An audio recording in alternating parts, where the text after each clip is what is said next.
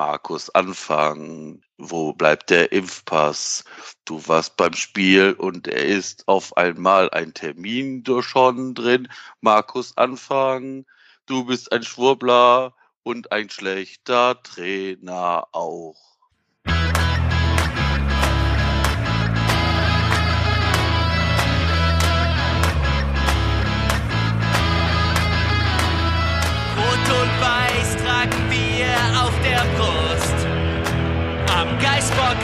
Leben wir mit Freud und Frust. Denn ob Mailand oder Krasnodar, auch in Aue sind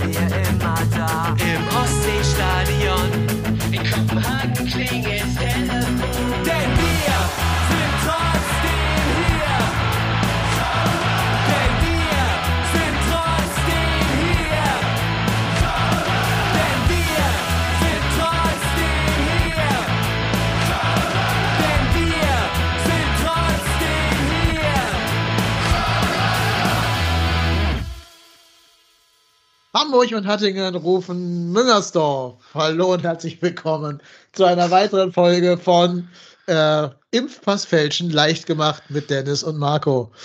Moin, herzlich willkommen. Bei mir ist der, äh, der Apotheker von Markus Anfang, Ja. der Robot-Tennis, der Marco. Moin Marco, grüß dich. Hi, moin. Also für alle, die noch einen Impfpass brauchen, äh, nicht bei Markus Anfang melden. Ich glaube, die Methode ist aufgefallen. Ja, unsere sind besser, ne? Da kann Ja. man keine, keine Fälschung nachweisen. Wahnsinn. Ja. Genau. Und dann live aus dem Gesundheitsamt Köln-Löwe nicht zugeschaltet ist der Moritz. Moin Moritz, grüß dich. Hallo.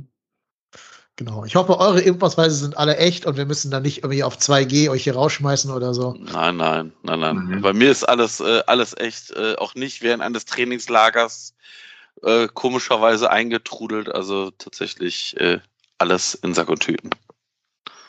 Weil du ja tatsächlich an einem Spieltag geimpft wurdest, ne? Also insofern wäre es bei genau. dir auch auffällig, wenn da einer kommt. Ja, gut, aber ich bin natürlich auch kein Offizieller und Ja. äh, reise da nicht vorher an. Ne? Also Noch, noch nicht, noch. Noch nicht, noch nicht, noch nicht, genau. Noch Ja, so- nicht. sollen wir denn mal kurz, sollen wir denn mal kurz über diese Causa Markus Anfang reden? Weil jetzt haben wir da eh schon gerade angefangen.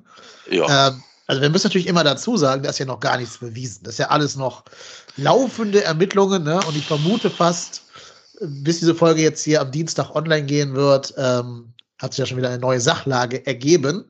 Aber wir können ja mal für den theoretischen Fall reden, dass irgendein Trainer, ein Bundesliga-Trainer oder Zweitligatrainer seinen Impfausweis fälschen würde.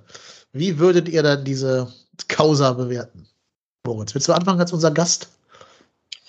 Ja, also ich finde es schon äh, echt krass, dass er das macht. Ich finde es ähm, ja krass, wie überheblich das auch eigentlich ist, auch in der Art und Weise, dass es so leicht irgendwie anscheinend auffällt, wenn die Indizien stimmen, irgendwie die durchgestochen worden sind.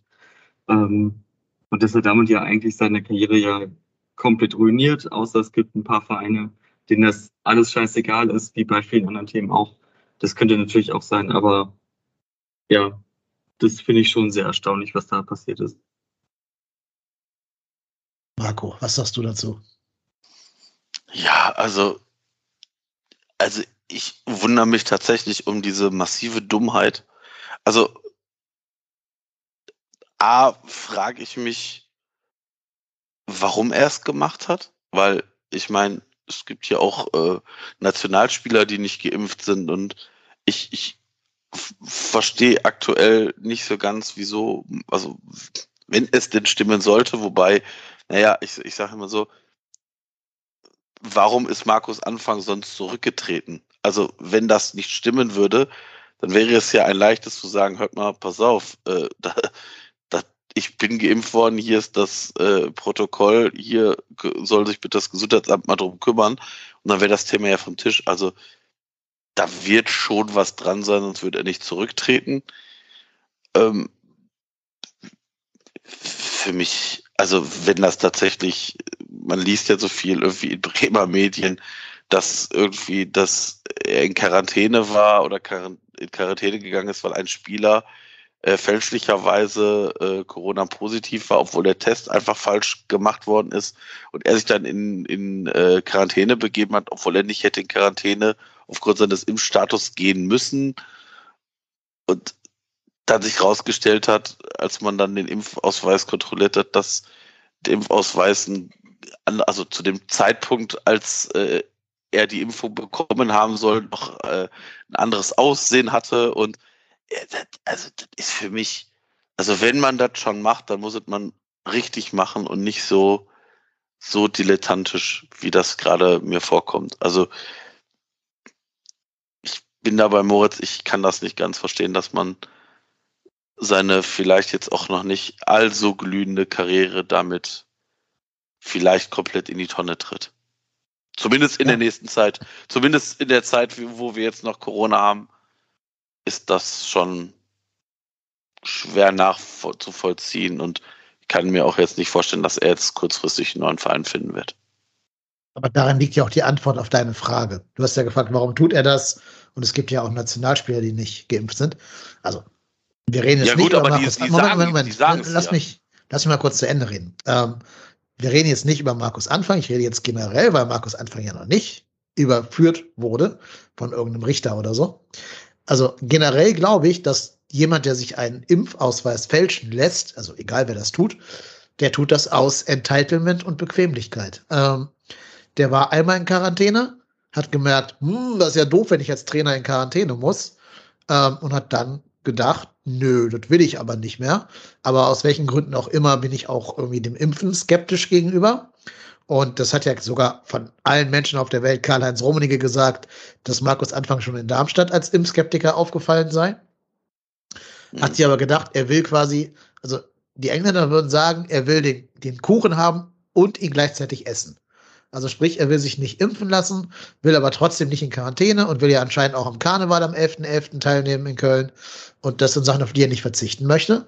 Ja, und dann ist halt der bequeme und einfache Weg, sich da so ein so einen Impfausweis machen zu lassen von Leuten, die Impfausweise fälschen lassen. Ähm, nicht, ich habe nicht gesagt, dass Markus Anfang das getan hat, aber gibt ja Leute, die haben gefälschte Impfausweise und die tun es genau aus den Gründen, weil die wie gesagt, die wollen halt sich einerseits diesem Impfen verweigern, aber andererseits trotzdem all die Benefits haben, die man im Moment nur als geimpfte Person hat. Und anscheinend ist ja solchen Personen dann scheißegal, ob sie da andere Leute mit in Gefahr bringen oder nicht. Ja. Ja, wie gesagt, ich würde jetzt auch mal behaupten, dass Markus Anfang jetzt auch beim FC nicht aufgefallen ist als die hellste Kirsche auf der Torte. Ähm, ja. Und ja auch nicht, auch nicht als die empathischste Kerze auf der Torte. Ne? Das, das, das kommt noch dazu. Also, ja, es ist, ja. Gut, wenn man, wenn man so sich, also ich meine, ich habe tatsächlich nie nicht verstanden, wieso Werder Bremen den geholt hat. Dass man es tatsächlich äh, äh, schafft, das jetzt, also nachdem er in das Darmstadt gegangen ist und da ja tatsächlich gar nicht so die ja tatsächlich mit ihm auch durchaus gar nicht so verkehrt gespielt haben. Und ich habe gesagt, wenn der das jetzt nicht, wenn er das jetzt irgendwie hinkriegt, dann findet er vielleicht tatsächlich den Weg wieder irgendwie zurück zu dem, was er sich so vorstellt. Aber tja, das hat er jetzt gekonnt in die Tonne getreten. Noch vermittelbar für irgendeinen deutschen Verein? Boah, zumindest solange Corona uns begleitet, kann ich mir das ehrlicherweise nicht vorstellen. Aber doch auch nicht nach Corona, oder? Also wer sein Arbeitgeber, also für den Fall, dass es wahr ist, wer sein Arbeitgeber so hinterlistig täuscht, der ist doch nicht vermittelbar, oder? Ja, also ich meine, es gab auch Trainer, die sind nach, nach einem angedeuteten Kopfstoß auch wieder, haben auch wieder Bundesliga oder zumindest Fußball, den Fußballplatz betreten. Und also, mein Gott, der Fußball ist dafür ein sehr, sehr schnelllebiges Geschäft das ist ja auch eine, eine Branche, die, wo sich die ein, der eine oder andere kennt. Ich meine, wir haben auch schon Sportdirektoren gehabt, die, die hätte man vielleicht nicht unbedingt holen sollen und hat man geholt, weil die aus der gleichen Region kommen. Also wie ein Sportdirektor oder ein äh, Leiter Finanzen. Also der FC ist ja auch ein König da drin, so Transfers mal zu tätigen. Ja, also ich also kann mir, ich kann es mir aktuell sehr schwer vorstellen. Ähm, ich tippe so Emirate oder irgend so eine kleine afrikanische Warlord-Diktatur oder sowas, da vielleicht. Ich meine, ich weiß, ich ganz ehrlich weiß, dafür weiß ich auch nicht, wie so die einzelnen Vorstände, Schrägstrich, Präsidenten von anderen Vereinen ticken. Also ich meine, da wird es ja sicherlich auch mal den einen oder anderen Impfkritiker geben und Meinst du, da wächst dann zusammen, was zusammengehört? Die gleich und gleich gesellt sich Jorgen. Die bauen dann um Joshua Kimmich und Markus Anfang eine, eine neue Mannschaft drumherum auf. Das, das kann sehr gut sein. Das kann sehr gut sein. Hat auch eine Idee, in welchem Bundesland diese, diese Mannschaft dann liegen würde. Ach, auch das ist, ähm, ja. Ja, wie gesagt, ja. Ich, ich, kann, ich kann mir schwer vorstellen, dass Anfang jetzt kurzfristig irgendwann wieder auf die Bühne zurückkehren wird. Ich kann es mir nicht vorstellen. Ja, ich glaube allein schon ähm, jetzt tatsächlich aus, ähm, aus den Gründen der Frage, okay, in Zukunft, wenn halt ähm, irgendwie nächstes Jahr immer noch die fünfte und sechste Welle und was auch immer noch dahinter kommt, passiert, dann muss er halt ständig in Quarantäne und das ist ja nicht vermittelbar. Genauso wie es ja irgendwie langsam anklingt, dass, glaube ich, jetzt Heidel auch nicht mehr Spieler haben will, am liebsten, die ungeimpft sind oder sich definitiv nicht impfen lassen wollen. Ähm, das ist ja auch einfach ein, am Ende auch ein sportlicher Schaden für die einzelnen Vereine. Ja, ja definitiv. So, ja. Und dazu kommt, glaube ich, auch, dass sich im Moment gerade niemand diese schlechte Presse antun möchte. Das, also, das kommt noch dazu, ja. Ja, und halt auch nicht für Markus Anfang. Also wenn es jetzt Pep Guardiola wäre, da würden bestimmt ein paar Vereine sagen so, wenn ich Pep kriegen kann, weil der wegen so einem Impffälschungsdings da in Ungnade gefallen ist, ich glaube, da würden einige Vereine schwach werden. Oder jetzt zum Beispiel Jürgen Klopp oder so. Sind ja alles keine Impfverweigerer, weiß ich ja. Ne? Aber jetzt rein theoretisch gesprochen, wenn so ein Kloppi irgendwie, Kloppo irgendwie auf den Markt kommen würde, weil da irgend so, so komische Schwurbeltheorien verbreitet, da gäbe es bestimmt Vereine, die würden schwach werden und sagen, scheiß drauf, dass der irgendwelche Schwurbeleien veröffentlicht, ähm, das ist ein geiler Trainer, der würde meinen Verein auf eine neue Stufe hieven, den nehme ich jetzt. Aber ich glaube, dieses Level hat Markus Anfang eher nicht äh, Nein, nein, nein. Also, ja, ist, ich bin nur froh, ich bin nur unfassbar froh, dass es nicht der FC ist, der mit sowas negativ auffällt. Also, ja, ne? Chef vor zwei also, Jahre früher und dann werden wir der, der Werder Bremen. Ja, genau. Also ich meine, vor allem, da kann ja keiner bei Werder Bremen was dafür, aber trotzdem trifft es ja immer dann den ganzen Verein und die ganze Häme kriegst du dann ab. Also, boah, ich möchte jetzt auch nicht mit Green White Wonderwall tauschen. Ja, wobei du sagst nichts dafür, aber ja, ich weiß nicht. Die müssen doch auch das Datum auf dem Impfnachweis da gesehen haben. Und doch auch so ein bisschen ihren eigenen Ablaufplan kennen. Ähm, ja, aber also ich weiß nicht. Also ich meine, ich hatte ja auch einen beruflichen Kontakt mit einer ungeimpften Person und durfte dann in Quarantäne und vielleicht bei uns hat im Meeting auch keiner gesagt, so jetzt zeigen wir uns mal alle hier die Impfzertifikate bei, bei der nee, Kopfpass oder in der. Nein, aber du bist App. ja auf derselben, derselben Ebene wie die Person, aber du bist nicht der Vorgesetzte. Also ich musste mich von, um mich von dieser Testpflicht zu befreien, die du als Lehrer ja dreimal pro Woche hast, musste ich im Schulbüro halt meinen Impfnachweis okay. da abgeben. Ja, und wenn jetzt, also angenommen, ich hätte jetzt mein Ding da gefälscht, habe ich ja nicht, ne? Bitte keine Beschwerden bei der Schulaufsicht. Aber also dann hätte ich schon erwartet, dass da mal einer drauf guckt und vielleicht sieht, okay, der Termin kann aber nicht sein, weil da war der auf Klassenfahrt in, ne, irgendwo, sonst wo. Also das, ja, weiß ich nicht. Kann man schon erwarten, finde ich, von einem Verein, dass die so ein bisschen da mal drauf gucken, was sie da abgegeben kriegen. Dafür ich mache die jetzt nicht hauptverantwortlich. Also man, man, traut ja auch seinen, seinen Angestellten. Ja. Das ist ja schon so. Ne? Also, du hast ja auch Vertrauensvorsprung. Aber jetzt müssen sie doch, also spätestens jetzt muss doch jeder Verein einmal auf alle Impfausweise drauf gucken, oder? Also wenn, wenn man äh, sich nicht den nächsten, die nächste Laus in Pelz holen will, sollte das vielleicht mal jemand über den Verein tun. Also tatsächlich weiß ich auch nicht, in welcher Form das bei den, ein, bei den Vereinen tatsächlich kontrolliert wird.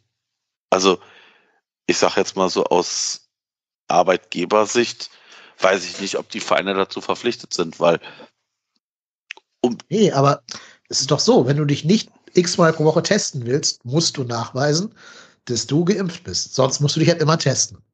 Das heißt, wenn du aus deinem Impfstatus ein Geheimnis machen willst, musst du dir halt dann dreimal die Woche so ein Stäbchen reinrahmen.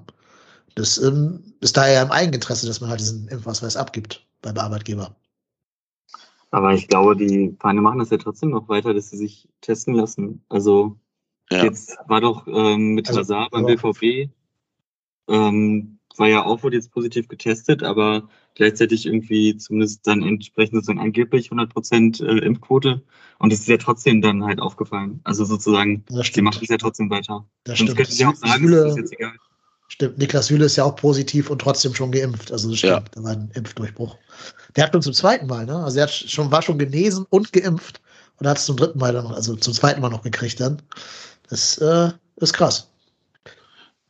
Ja, also deswegen, wie gesagt, ich weiß nicht, inwieweit da die Vereine tatsächlich das wie nachhalten und Ja, das stimmt. Ja, stimmt, stimmt. Habt ihr recht, habt ihr mich überzeugt, ja. Ja. Ich bin gespannt. Bei uns in der Mannschaft soll ja ein Spieler ungeimpft sein. Es wird vielleicht Gründe für geben, die sind mir nicht bekannt, die Gründe, deswegen will ich da auch nicht drüber urteilen. Aber ich würde nicht hoffen, dass jetzt kein Spieler ist, der uns dann fehlt, weil er in Quarantäne muss, äh, weil er halt nicht geimpft ist aus irgendwelchen Joshua Kimmich-Gründen. Das wäre ärgerlich. ja, Wobei sich Das- bei mir tatsächlich, wenn es um Kimmich geht, habe ich gemerkt, dass ich schon ein bisschen Schadenfreude in gewisser Weise hatte, als er dann jetzt wieder in Quarantäne musste. Also klar, ich wünsche ihm nicht, dass er irgendwie erkrankt, wie auch immer, aber ich so, ja, das ist dann halt so, wenn du dich nicht impfen lässt, äh, dann gibt es halt das entsprechende Problem. Ja, das war konsequent. Und dann noch Lohn äh, einstellen. Da kriegst du, glaube ich, eher Leute mit zum Impfen bewegt, als mit den allerbesten Argumenten und medizinischen Vorträgen. Geh Leuten ans Geld und die machen meistens das, was sie machen sollen. Aber das ist doch auch kein äh, unnormaler Vorgang. Das ist doch jetzt einfach diese klassische Sache, dass Lohnfortzahlung äh, da nicht äh, rechtliche Verpflichtung zu besteht, oder? Also das ist Ja, jetzt nicht genau. nochmal ein spezielles politisches Zeichen von den. Bayer- Bayern, Ja, sondern nein. einfach als Arbeitgeber dürfen sie es halt machen. Die wollen einfach auch Geld sparen, klar, logisch. Also wenn sie ja schon nicht spielen darf, wollen sie zumindest die Kohle für den einsparen. ja. Das wird Ja, ja, auch nicht wenig sein, was der in sieben Tagen verdient oder so, schätze ich mal. Ich glaube, da geht es auch eher darum, vielleicht auch ein Exempel zu statuieren. Zu sagen, so passt auf, Leute, also ihr könnt ja machen, was ihr wollt, aber das ist ja nicht zum Wohle des Vereins. Und ich meine, wenn das jetzt ein Spieler ist, ist das eine eine Sache, aber ich glaube, könnte, oder ich könnte mir vorstellen, dass es bei Bayern die Quote vielleicht sogar höher liegt. Man weiß es doch. Also alle, die jetzt in Quarantäne sind halt. Ja, Choupo-Moting, Stück, ne? Musiala, Ja. Choupo-Moting, Musiala, ähm, eben Kimmich und Gnabry. Hm? Ist ja bekannt, ist ja kein Geheimnis irgendwie. Ja, dann, ja, das ist, also, das sind ja auch durchaus, ich sag mal so, das sind ja auch durchaus vier Spieler, die durchaus zur ersten Reihe gehören. Und ich, Und, und Choupo-Moting, genau. ja, ja, gut, aber Nee, aber auch bei dem wurde ja schon gesagt, ähm, jetzt muss halt Lewandowski alle Spiele durchspielen, auch so ein komplett egales Spiel gegen Kiew, weil sein Backup halt nicht zur Ja. Verfügung steht. Und das ist halt auch nachteilig, wenn sich dann vielleicht deswegen äh, Lewandowski vielleicht überspielt ist oder vielleicht sogar für sich verletzt da in Kiew oder so in der, in der Kälte. Ja, es ist schon, hängt schon viel dran. Ich wundere mich so ein bisschen, also jetzt ohne was zu unterstellen oder so, warum sich diese Häufung bei den Bayern trifft. Also ist das so, dass einer vielleicht da so ein bisschen der Wortführer ist und die anderen mitzieht? Oder gibt es da vielleicht sogar einen im Staff, der irgendwie so ein bisschen, so ein, irgend so ein angestellter Arzt von denen oder so, der so ein bisschen, bisschen impfkritisch ist? Oder haben die alle den gleichen Berater oder was? Also müsste man vielleicht mal ein bisschen reingucken, warum da gerade diese Häufung gerade beim Branchenprimus ist. ja, sch schwierig. Also, ja, vielleicht gibt es da tatsächlich einen, der da so der, der, der Rede, Redelsführer ist, aber pff, schwierig. Möchte ich jetzt auch nicht drüber urteilen. Also dafür sind mir die Bayern auch tatsächlich zu egal. So, Das kommt erschwerend hinzu, ja. Ne, also dass, dass ich, also wenn das jetzt beim FC wäre, würde ich mir da wahrscheinlich mehr Gedanken drüber machen, aber so, so ein bisschen Schadenfreude habe ich dann auch durchaus wie, wie der Moritz. Also ich denke mir so, ist natürlich nur schade, dass wir jetzt nicht gegen die spielen in der nächsten Zeit. Ähm, dass wir also nicht von diesem, von, von dieser Quarantäne dieser vier Spieler äh, profitieren, aber mein Gott, ich würde es als Gegner jetzt auch äh, aufnehmen und das Beste draus machen. Ja, ähm, dann lassen wir das Thema Impfen auch mal hinter uns, weil ich glaube, die Leute warten dann eher darauf, dass wir über sportliche Dinge reden. Das tun wir auch gleich, aber erstmal müssen wir noch zwei, äh, ich sag mal, honorably Mentions machen. Simon Terodde hat den Torrekord der eingleisigen Bundesliga jetzt endgültig für sich äh, gewonnen mit einem Kopfballtor gegen eben jenes Werder Bremen. Ist ab jetzt der alleinige Rekordhalter vor Dieter Schatzschneider. Herzlichen Glückwunsch. Ja. Vor allem, weil da ja auch einige Tore von für uns äh, davon sind für uns gefallen. So. Das ist richtig. Ja, war ja abzusehen, dass der Rekord äh, unter normalen um, unter, unter normalen Bedingungen fällt. Ja, Glückwunsch Simon Terodde. Typischer Zweitligakicker. Ja, aber ich, also, Ja, ist auch völlig okay. ich, ich würde es, glaube ich, genauso machen wie er. Ich bin doch lieber der unangefochtene Hero bei Schalke und da irgendwie Kapitän und der Rekordtorschütze der zweiten Liga, als so der dritte Einwechselspieler beim FC irgendwo auf Platz 11 der Bundesliga. Ja. Das ist, wird er wahrscheinlich auch nicht sonderlich viel weniger verdienen. Das glaube ich auch, ja. Aber es wäre auch irgendwie, er hatte davor doch irgendwie neun Spiele oder so ohne Tor dann auf einmal. Mhm. Das wäre auch eine Geschichte gewesen, wenn ausgerechnet halt, weil er bei Schalke spielt, es dann nicht hinkriegt, den Torrekord noch äh, zu holen. Ja, dann hätte, dann wäre der noch mal irgendwo ein Jahr hingegangen. Also Ja, da hätte, der hätte das irgendwie, also ich meine, der ist ja jetzt auch noch keine 44 oder so. Also den, das war ja klar, dass der den äh, tatsächlich sich holt. War ja nur die Frage, wann holt er sich den? Aber Ja. ja. Vor allem wird er, glaube ich, auch mit seiner Entscheidung in der zweiten Liga zu bleiben, unterm Strich sogar mehr Geld verdient haben, als wenn er aufsteigt. Also A, weil er einfach mehr äh, Siege einfährt in der zweiten Liga als in der ersten, also sprich mehr Punktprämien bekommt. Und B, weil er immer nur noch Einjahresverträge macht beim HSV und bei Schalke. Das heißt, der geht da ablösefrei hin, kassiert das Handgeld dann ganz schön. Und weil es ja nur für ein Jahr ist, ist ja die Bilanz ganz anders ausgeglichen hinterher. Kannst also viel mehr Gehalt verlangen, als wenn du dafür drei Jahre unterschreibst. Also es wird sich auch finanziell für ihn gelohnt haben. ja, ich glaube jetzt nicht, dass wir uns finanziell um Simon Terodde Sorgen machen müssen. Nee, in trockenen Tüchern. Gehe ich auch von aus, ja. So, und dann noch, damit das nicht untergeht, wenn wir am Ende der Folge erst die Durchsagen machen, mache ich es an dieser Stelle jetzt hier. Und zwar wurden wir gebeten, auf die äh, karitative Aktion der wilden Horde hinzuweisen, die mal wieder an äh, Essen für Pens Teilnehmers organisieren. Da lese ich einmal kurz den Disclaimer-Text vor. Seit vielen Jahren spenden FC-Fans in der Vorweihnachtszeit für den Kalker Kinder Mittagstisch.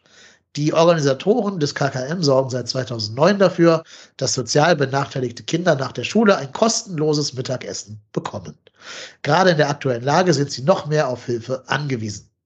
Wir möchten diese tolle Sache daher trotz der aktuellen Beschränkungen auch in diesem Jahr unterstützen und rufen alle FC-Fans dazu auf, Lebensmittel zu spenden. Helft den Pens in Kalk, räumt eure Vorratsschränke leer, packt eure Masken ein und kommt an einem der vielen Termine in den jeweiligen Locations vorbei. Wie auch in den Jahren zuvor bitten wir euch vorzugsweise um lange haltbare und gut verpackte Lebensmittel, wie zum Beispiel Nudeln, Reis, Konservendosen und so weiter. Die Aktion findet vom 10.12. bis zum 20.12. statt und es gibt super viele Locations, wo man die abgeben kann. Äh, Fans vom FC können das vor allem beim Heimspiel gegen Augsburg am 10.12. machen oder beim Kölner Fanprojekt am Gerionswall äh, auch am 10 20.12. Ja, ich weiß gar nicht, kann man auch irgendwie Pakete hinschicken, wenn man nicht in Köln wohnt oder? Ich was warte noch, ich warte noch auf Info, äh, ist angefragt.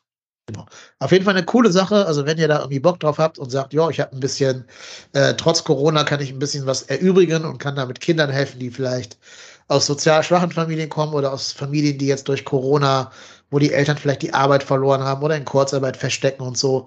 Also ich glaube, es gibt kaum einen ehrenwerteren Zweck, als Kindern irgendwie Mittagessen auf den Tisch zu stellen. Äh, und insofern, coole Aktion, nehmt daran bitte teil. Link gibt's in den Show Notes. Einfach mal hier in die Beschreibung der Folge reinschauen. Da haue ich euch den äh, Link rein. Aber auch einfach auf wh96.de, also wilde Horde 96.de kann man auch gehen. Da findet man es dann sofort äh, auf den ersten Blick und Klick. Ja, coole Sache. Äh, also wenn Pakete möglich sind, dann schicke ich auch gerne ein Paket dahin.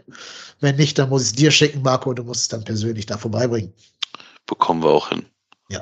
Oder irgendeinem Hörer, der in Köln wohnt oder Hörerin. Vielleicht findet sich da auch jemand, falls die wilde Horde selber keine Pakete aus Hamburg annimmt, dann äh, meldet euch bei mir, dann schicke ich es euch nach Köln und ihr fahrt da bitte einmal kurz vorbei und schmeißt es mal eben äh, Ja, da geht's mal eben kurz ab. Genau. So. Sportliches, meine Herren? Gerne. Okay, dann reden wir mal über das Spiel gegen den FSV Mainz 05. Ich muss mal eben kurz würgen. Ja, sollen wir damit anfangen? Das habe ich auch als, als, als äh, Punkt hier aufgeschrieben. Was ist das für ein unsympathischer Drecksverein? Also Entschuldigung, aber das kann doch nicht sein, dass die ja, die, die spielen ja fast wie Augsburg. Die treten ja da alles kaputt, was sich bewegt. Die machen uns den Modest kaputt, kriegen dafür nicht äh, die rote Karte. Der Onisimo zieht gegen Timo Horn voll durch, kriegt nicht immer Geld dafür. Und dann erdreistet sich dieser, den ich bis dahin ganz cool fand eigentlich, der Bo Svensson, erdreistet sich auch noch, sich über das Foul von Marc Uth aufzuregen, was ja nicht bei Absicht von Marc Uth war, und macht da so einen so einen, so einen, so einen Clownstanz da an der Linie. Vor allen Dingen sein komischer Assistent mit dem weißen Pullover, da tanzt da rum wie so ein Rumpelstilzchen. Ist selbst auf der Pressekonferenz noch aggro, obwohl die nach allem getreten haben, was sich äh, bewegt hat, obwohl die Modest kaputt getreten haben und obwohl die versucht haben, Timo Horn kaputt zu treten. Was ist mit denen nicht in Ordnung? Ja. Ja. Danke. Wenigstens muss ich mich nicht mal aufregen. Also, du hast das schon richtig zusammengefasst. Ähm, ja, also.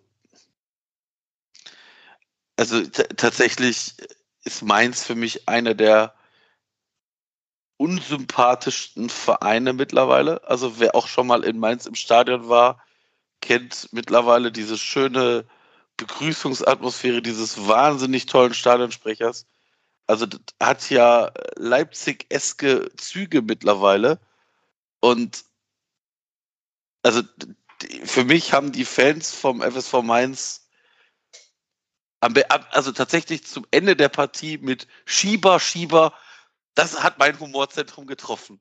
Also ich, ich muss auch ganz ehrlich sagen, ich fand Dennis Eitekin zum wiederholten Male eine Vollkatastrophe. Ich bin tatsächlich kein Dennis Eitekin-Freund und werde es auch nie werden und der soll sein Astro TV machen, aber soll bitte möglichst sich weit aus der Bundesliga als Schiedsrichter entfernen.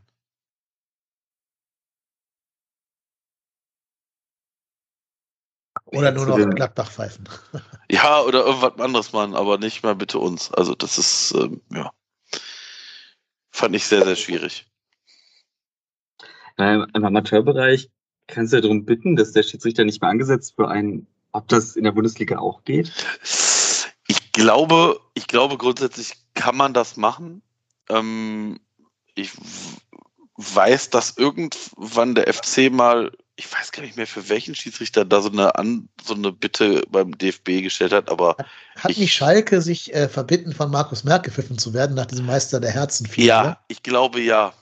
Oder auch, ich meine, beim FC gab es auch mal irgendeinen Schiedsrichter, der äh, irgendwie auch auf so einer Liste stand, aber ich weiß nicht, ob der DFB das tatsächlich durchzieht oder ob man, ob das so ein, ich sag mal, frommer Wunsch ist und man, also ich, ich sag mal so, ich sag meinen Kindern auch immer, dürft euch zu Weihnachten alles wünschen, nur ob das äh, dazu kommt, das weiß ich nicht. Das äh, steht nicht mehr auf meinem Papier. Ähm, deswegen weiß ich nicht, ob das ähnlich wie so ein Wunschzettel ist, der äh, nur eine Wunschabsichtserklärung ist, sozusagen.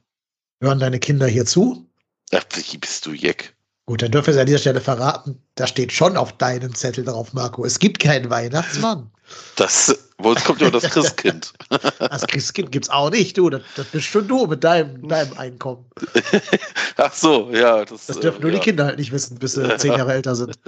Äh, nee, aber mal ganz kurz zurück. Also, wenn wir schon irgendwelche Schiedsrichter ablehnen, wäre es bei mir aber nicht Dennis Eitekin. Also, da haben, haben, uns andere Kandidaten dann schon doch mehr oh, in der Vergangenheit reingeführt. Ich mag ihn auch nicht. Nee, mögen tue ich ihn auch nicht so. Also ich finde ihn nicht sympathisch, aber äh, er hat uns jetzt noch nicht signifikant oft verpfiffen.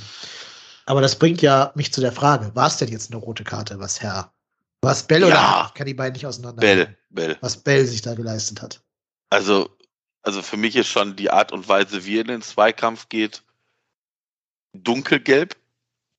Und also ich, also ich meine, ich muss auch tatsächlich habe ich eine Frage da gleich zu. Wieso in Herrgotts Namen sagt Baumgart auf der Pressekonferenz, ja, das ist kein Elfmeter. Äh, ist keine rote Karte. Also wenn das nicht letzter Mann ist, dann was soll dann letzter Mann sein? Also ist dann letzter Mann wirklich, der läuft mit dem Ball am Fuß auf den Torhüter los und wird von hinten umgesemst? Also klar hatte den, den Ball Modest nicht am Fuß, aber ich sage jetzt mal, die Wahrscheinlichkeit ist bedeutend, meiner Meinung nach bedeutend höher, dass Modell, ähm, das Modest an den Ball kommt und dann ist er alleine auf den Torhüter zu. Also ja. für mich ist das eine klare Notbremse.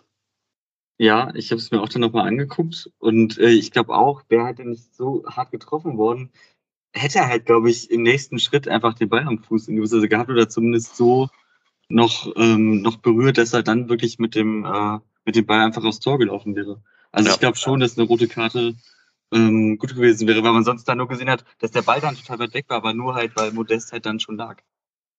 Ja. Ja,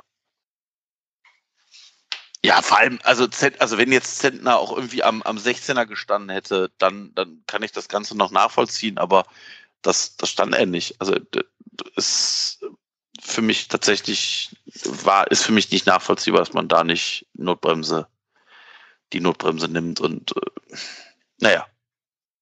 Ja, ich glaube aber auch, dass, also so vom Spieler, dass irgendwie alte Kinder nicht irgendwie so krass eingreifen wollte, dass dann auf einmal eine rote Karte halt dann da ist. Es wäre kurz nach dem, ähm, kurz nach dem äh, Rückstand, oder? Muss das gewesen sein? Stand ist da nicht sogar noch 0-0? Ich glaube, stand da 0-1 und dann war so die erste, Reaktion, fast die erste Reaktion direkt um die Kilian haut den nach vorne, irgendwie dabei rutscht irgendwie durch und dann ist es halt passiert. Und ich glaube, dass er da halt schon auch mit reinnimmt, dass, ähm, dass Bale da jetzt auch nicht ähm, wirklich Modest verletzen wollte. Das glaube ich auch. Ich glaube, das war einfach eine sehr dumme Aktion von Stefan Bell, aber keine bösartige mit der Idee, Modeste abzuräumen. Nee, also ich, ich glaube auch nicht, dass der ihm in den Rücken springt, um ihm da den Rücken zu brechen, aber ähm, ja, du hast recht, das ist genau nach dem, nach dem 1-0. Ähm, aber ich, ich, also ich weiß nicht, ich, für mich ist es tatsächlich, für mich ist es tatsächlich egal, ob das jetzt nach dem 1-0 ist oder äh, ob es da 0-0 steht, das ist, also es wird uns ja auch immer suggeriert, es ist egal, wo der, äh, wo das Foul passiert, ob am Strafraum, im Strafraum, ob im Mittelkreis, es muss gleich bewertet werden, dann muss es auch gleich bewertet werden, wann das Ganze stattfindet. Also ob es da nur 0-0 steht oder halt 7-0 schon. Also das ist ein klares Foul. Es ist mindestens gelb und auch weil er ist der letzte Mann, da ist, da ist weit und breit kein Mainzer, der eingreifen kann. Also der Mainzer, der rechts neben ihm steht, der steht ja, ich sag mal, auch noch davor. Also Bell ist letzter Mann. Und das ist nachweislich dann eine Notbremse. Also ich, ich ja, ja. Ich überlege, dass dann gleichzeitig du da eine gelbe Karte bekommen hast. Ja, für so ein lächerliches. Wo ich auch gefragt habe, so, okay, was ist denn daran ein böses Fall? Er entschuldigt sich danach und das wird dann gleich bewertet mit einer gelben Karte, ist schon auch dann ja, in der gesamten Bemessungsgrundlage irgendwie komisch und eine komische Linie. Da gebe ich ja, dir recht. Ja. Das ist, äh, oder, oder auch dieses Ding, wo, ich glaube, Onisivo in Timo Horn reinläuft. Also klar will der Timo Horn nicht wegtreten, aber Horn schlägt den Ball weg und Onisivo läuft dann seitlich in Horn rein.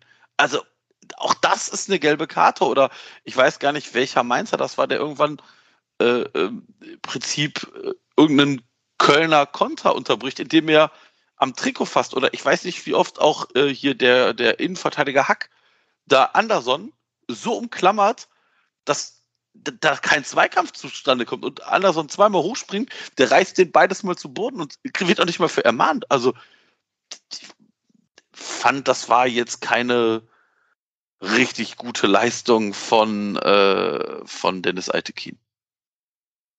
Ja, aber wem das eine richtig gute Leistung war? Wisst ihr, von wem das eine richtig gute Leistung war? Vom ersten FC Köln, um jetzt mal darauf zu kommen, dass wir uns nicht nur am Schiedsrichter abarbeiten, sondern auch mal unsere Jungs ein bisschen loben. Also ich finde so in Mainz, die ja so ein bisschen so die, also ist auch so ein bisschen die Mannschaft der letzten 20 Spiele sind, wenn man so die Rückrunde mit reinrechnet, vielleicht neben Freiburg, so aufzutreten in einem Auswärtsspiel, finde ich schon sehr beeindruckend, über 60 Minuten zumindest. Ähm, alle Zahlen sprechen für uns. Wir haben eine bessere Zweikampfquote, Passquote, den höheren Expected Goals Wert. Wir hatten die größeren Chancen in der ersten Halbzeit. Also an sich warst du eigentlich ein richtig gutes Spiel vom FC, oder sehe ich das falsch? Stimmt, stimmt. Ähm, ich, ja, es war ein gutes Spiel, aber es war ein gutes Spiel bis auf genau eine, auf eine Szene. Bis auf die 41. oder 40. 41. Minute. Weil du lässt dir halt, ich meine, ja, klar, das ist, ein, das ist ein gutes Spiel über, naja, ich sag mal, 90 Minuten, ich würde mal sagen, so 75 Minuten und ich finde, ab der 75. Minute war das Spiel kaputt. Da ist ja, ich sag mal, bis auf die letzten zwei Minuten, wo Mainz irgendwie nochmal Lunte gerochen hat, da war ja nichts mehr. Also das war ja kein Spiel mehr. Das war ja ein Fehlpassfestival von beiden Teams. Da war irgendwie gefühlt die Luft raus, aber ich finde halt, bis zur 41. Minute und danach haben wir richtig guten Fußball gespielt. Aber ich finde, diese 41. Minute da, da hat man sich schon wieder, äh, hat man schon wieder hingekriegt, dass man wieder wie die Deppen dastehen, ne? Also extrem unverdient, finde ich. Äh, diese, diese ja, klar. Mainzer. Natürlich, komplett unverdient. Ja, ja, klar. Der Burkhardt war ja vorher schon mal durch, ne, hat dann irgendwie verzogen. Und spätestens da hat man vielleicht merken können, ja, vielleicht sollte ich den mal so ein bisschen auf dem Schirm haben, den Herrn Burkhardt. Aber das, also, da sieht leider auch Luca Kilian, der ansonsten, finde ich, ein gutes Spiel gemacht hat, sieht der in der Szene leider auch nicht gut aus. Lässt sich da sehr, sehr schnell verladen. Und dann hat ja Burkhardt sogar hinterher im Interview zugegeben, dass er den Ball ganz anders spielen wollte. Deswegen, also jetzt kommt ein Novum für diese, diesen Podcast hier. Deswegen finde ich, man kann Timo Horn da überhaupt gar keine Schuld an diesem Tor geben, auch wenn es wie immer ein bisschen unglücklich aussah. Aber also, nee, kann er für mich aus der Distanz nichts für, vor allem wenn der Schütze den Ball falsch trifft, als er das eigentlich vorhatte. Äh, deswegen geht da für mich das eher auf Kilian und das hat auch der Tom in unserem Twitter Spaces schon in der Halbzeit gesagt, auch ein bisschen auf die Kappe von äh, äh, Florian Kainz, weil der diesen Fallrückzieher in die Mitte des Spielfeldes macht, wo er nicht kontrollieren kann, wo der Ball hinkommen wird. Und damit natürlich dann genau die Mainzer zum Kontern einlädt, statt den Ball irgendwie, irgendwie nach außen mit seinem komischen Kunststück da äh, zu befördern. Also, ich Ja, Luca Kilian sieht da sicherlich nicht gut aus, muss vorher das, in das Tackling gehen, bevor es in den 16er geht und lässt sich dann austanzen, aber ich, auch bei diesem Gegentor sieht Timo Horn nicht gut aus. Nee, finde ich überhaupt nicht. Also, wir lassen erstmal jetzt Moritz seine Meinung abgeben, aber dann werde ich euch erklären, warum das nicht Timos Schuld war. Ausnahmsweise. Also ich gehe da voll mit, dass da Keins und Kilian auf jeden Fall auch nicht gut aussahen. Ähm, und gerade Kilian irgendwie unglücklich aussah, was er dann wieder weggemacht hat am Ende. Aber ich finde schon, dass Honda auch ähm, ja Aktien drin hatte. Also ich habe es mir nochmal angeguckt und ich glaube, er hat da wieder diesen komischen, äh, diesen Hüpfer drin, den, wodurch er halt nichts machen kann. Und dabei geht ja wirklich ein paar Zentimeter von seinem rechten Fuß dann einfach rein. Der ist ja nicht platziert gewesen. Ja, also, und auch kein Strich. Ja. Ja, er hätte, glaube ich, einfach nur irgendwie das Bein weiter ausfahren müssen oder die Hand irgendwie hinbringen müssen und dann wäre der Bein nicht reingegangen. Ja. Also ich glaube, ich glaube tatsächlich, dass es ein Spiel, also das ist ein, ist sicherlich eine, eine nicht unbedingt sein Gegentor. Also es geht nicht komplett auf seine Kappe, aber ich finde einfach, das, da sieht der halt, also dadurch, dass der Ball so an Millimeter an ihm vorbeitrudelt, ja, ich, ich weiß nicht, ich, ich kann da nicht, ich sehe da nicht, dass da irgendwie naja, dass, also, dass er da keine Aktie drin hat. Ich sehe es nicht. Da muss ich jetzt hier mal den großen Verteidiger von Timo Horn machen, was ja äh, einer gewissen Ironie nicht entbirgt oder wie sagt man, entsagt, weil äh, ich kann ja mein Twitter fast schon nicht mehr aufmachen, wenn Timo Horn einen Fehler auf Platz macht, weil dann meine Notifications komplett durch die, durch die Decke schrauben, wo alle sagen, ja, trotzdem hier, müsste auf jeden Fall am Montag besprechen, was, was der Timo da wieder gemacht hat. Ähm, also, ja, wir haben inzwischen diesen Ruf als, als Timo Horn Teenage Fanclub hier anscheinend. Nee, aber ich finde an, an dem Tor überhaupt keine, also, ja, keine Aktien stimmt nicht, aber er kann da nichts für, weil, also, er rechnet mit dem Schuss in die lange Ecke, den ja Burkhardt auch will. Burkhardt will in die lange Ecke schießen, trifft den Ball nur total schlecht, das sagt er selber hinterher, im Nachgang des Spieles. Also Timo rechnet mit dem Ball in die lange Ecke und hat deswegen sein komplettes Gewicht so verlagert, dass er auf die lange Ecke gehen kann als Torwart. Und dann, wenn du mit dem Ball in die lange Ecke aus, äh, rechnest und aus der Distanz nochmal dein ganzes Gewicht auf den anderen Fuß verlagern, das schaffen vielleicht so Eishockey-Torhüter, weil die halt auf dem Eis stehen und deswegen eine andere äh, Friktion haben. Aber ich glaube, als, als Bundesliga-Torwart, der ja auch so seine 90 Kilo wiegt und Stollen hat, die im Rasen sind, hast du keine Chance mehr, dazu was zu machen, aus dem puren Reflex. Den Reflex hat er sogar, also das Bein zuckt ja noch raus, aber ich glaube, da kann der echt nicht viel für. Hm. Überzeugt mich nicht vollumfänglich. Also, ja, ich weiß, was du meinst, aber es ist halt so Wasser auf meine Mühlen, ne? Also es ist, vielleicht hast du nicht ganz unrecht, dass ihn dann sicherlich nie nicht die komplette Schuld trifft, aber ist halt ist halt auch nicht so hundertprozentig, ne?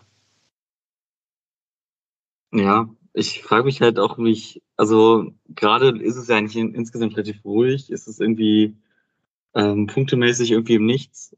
Ich überlege halt so, okay, eigentlich würde ich gerne Schwäber auch mal im Bundesligator sehen und nicht nur im Pokal. Ähm, aber das jetzt zum Beispiel aufzumachen vom Derby, was tut ihr? Wäre vielleicht auch ein bisschen hart, gerade nach seinem Jubiläum mit 200 Spielen und da wird er auf die Bank gesetzt gegen, gegen Gladbach. Das wird nicht passieren. Das wird Das glaube ich auch nicht. Das wird, ich, wird auch nicht passieren, nein. Nie. Der kann sich die Bälle selber ins Tor reinposten. Der und Rafa Tschechos müssen irgendwas in der Hand haben gegen Alex Werle oder so. Ich weiß es nicht. Irgendein Video vielleicht mal heimlich gefilmt haben oder irgendwas. Anders kann ich mir es nicht mehr erklären. Aber es wird nicht passieren. Also ich hatte Hoffnung, dass Steffen Baumgart da wirklich ein krasses Leistungsprinzip ausruft. Tut er für mich, also auf der Torwartposition bin ich so ein bisschen zwiegespalten. Habe ich letzte Stunde, äh, letzte, letzte Stunde, letzte Podcast-Folge ja schon gesagt, dass ich Marvin Schwebe jetzt auch nicht für den, den Messias da in, in Orange halte. Aber da Chichos ja auch immer spielt, der nur objektiv wirklich, wirklich viele Klopper drin hatte diese Saison und trotzdem immer noch den Vorzug vor einem Hübers oder einem Beret kriegt, äh, glaube ich auch nicht, dass Baumgart dieses Leistungsprinzip wirklich zu 100 Prozent vorlebt, sondern auch sagt, es muss gewisse Säulenspieler geben, die immer spielen, ob sie jetzt gut sind oder nicht. Ja, also ich, ich, ich, sag mal so, das ist nicht Timo, es ist nicht Timo Horns Fehler, aber ich finde, er sieht da auch nicht gut aus. Und Vielleicht muss man es dabei belassen. Ähm, ich finde auch, wir haben das Spiel unentschieden gespielt und wir haben das Spiel nicht gewonnen, nicht weil Timo Horn dieses das Ding kassiert hat, sondern weil wir unsere Torchancen nicht gemacht haben. Weil das ist, darüber haben wir noch gar nicht gesprochen, wir haben noch gar nicht über diese äh, Duda-Chance vor dem leeren Tor zum zweiten Mal in dieser Saison gesprochen, wo der freistehend vor dem leeren Tor den Ball drüber hebt. Ähm, oder aber auch den, den Kopfball von Luca Kilian vor dem, ähm, oder zweimal sogar zwei Kopfbälle von ihm, die du beides mal auch besser setzen kannst. Und gerade dieser zweite, der da am, am langen Pfosten vorbeistreicht, der kann auch drin sein. Und ähm, da, da, wenn du davon einen reinmachst, dann steht es halt vorher 1-0 und dann kommst du vielleicht gar nicht in diese Bredouille, jetzt drüber sich zu, über, über so ein scheiß Gegentor äh, äh, zu sprechen. Ja, also Luca Kilian will ich keine Vorwürfe machen. Also A, weil er noch sehr jung ist und B, weil er diese Bälle immer unter Gegnerdruck spielen musste. Also da ist es natürlich dann, du musst dich gegen deinen Gegner durchsetzen und dann noch den Ball platzieren. Das ist schon, ist schon eine Nummer schwerer als ähm, das, was André Duda da gemacht hat. Ne? Also, ähm. Also Duda jetzt gegen Leipzig war schon hart an der Grenze. Aber jetzt der, der war ja wirklich schwerer drüber zu schießen als reinzuschießen. Also der hat ja auch im Länderspiel, äh, ich glaube, vier Tore geschossen. Ne? Der hat auch vier Tore gegen äh, Moldau und gegen Malta. Gut, jetzt nicht die allerhöchsten Gegner auf dem Tablett, aber wenn du mit dem geballten Selbstvertrauen von vier Toren kommst, dann äh, ist das doch eigentlich, stimmt nämlich gar nicht, gegen Malta und gegen Slowenien, äh, muss ich gerade korrigieren, gegen, gegen Malta und Slowenien. Also einmal das 2-0, das 4-0, das 6-0 gegen Malta und das 1-1 gegen Slowenien. Da musst du doch eine breite Brust haben, um das leere Tor zu treffen, oder? Ja. Ja. Ja. Also,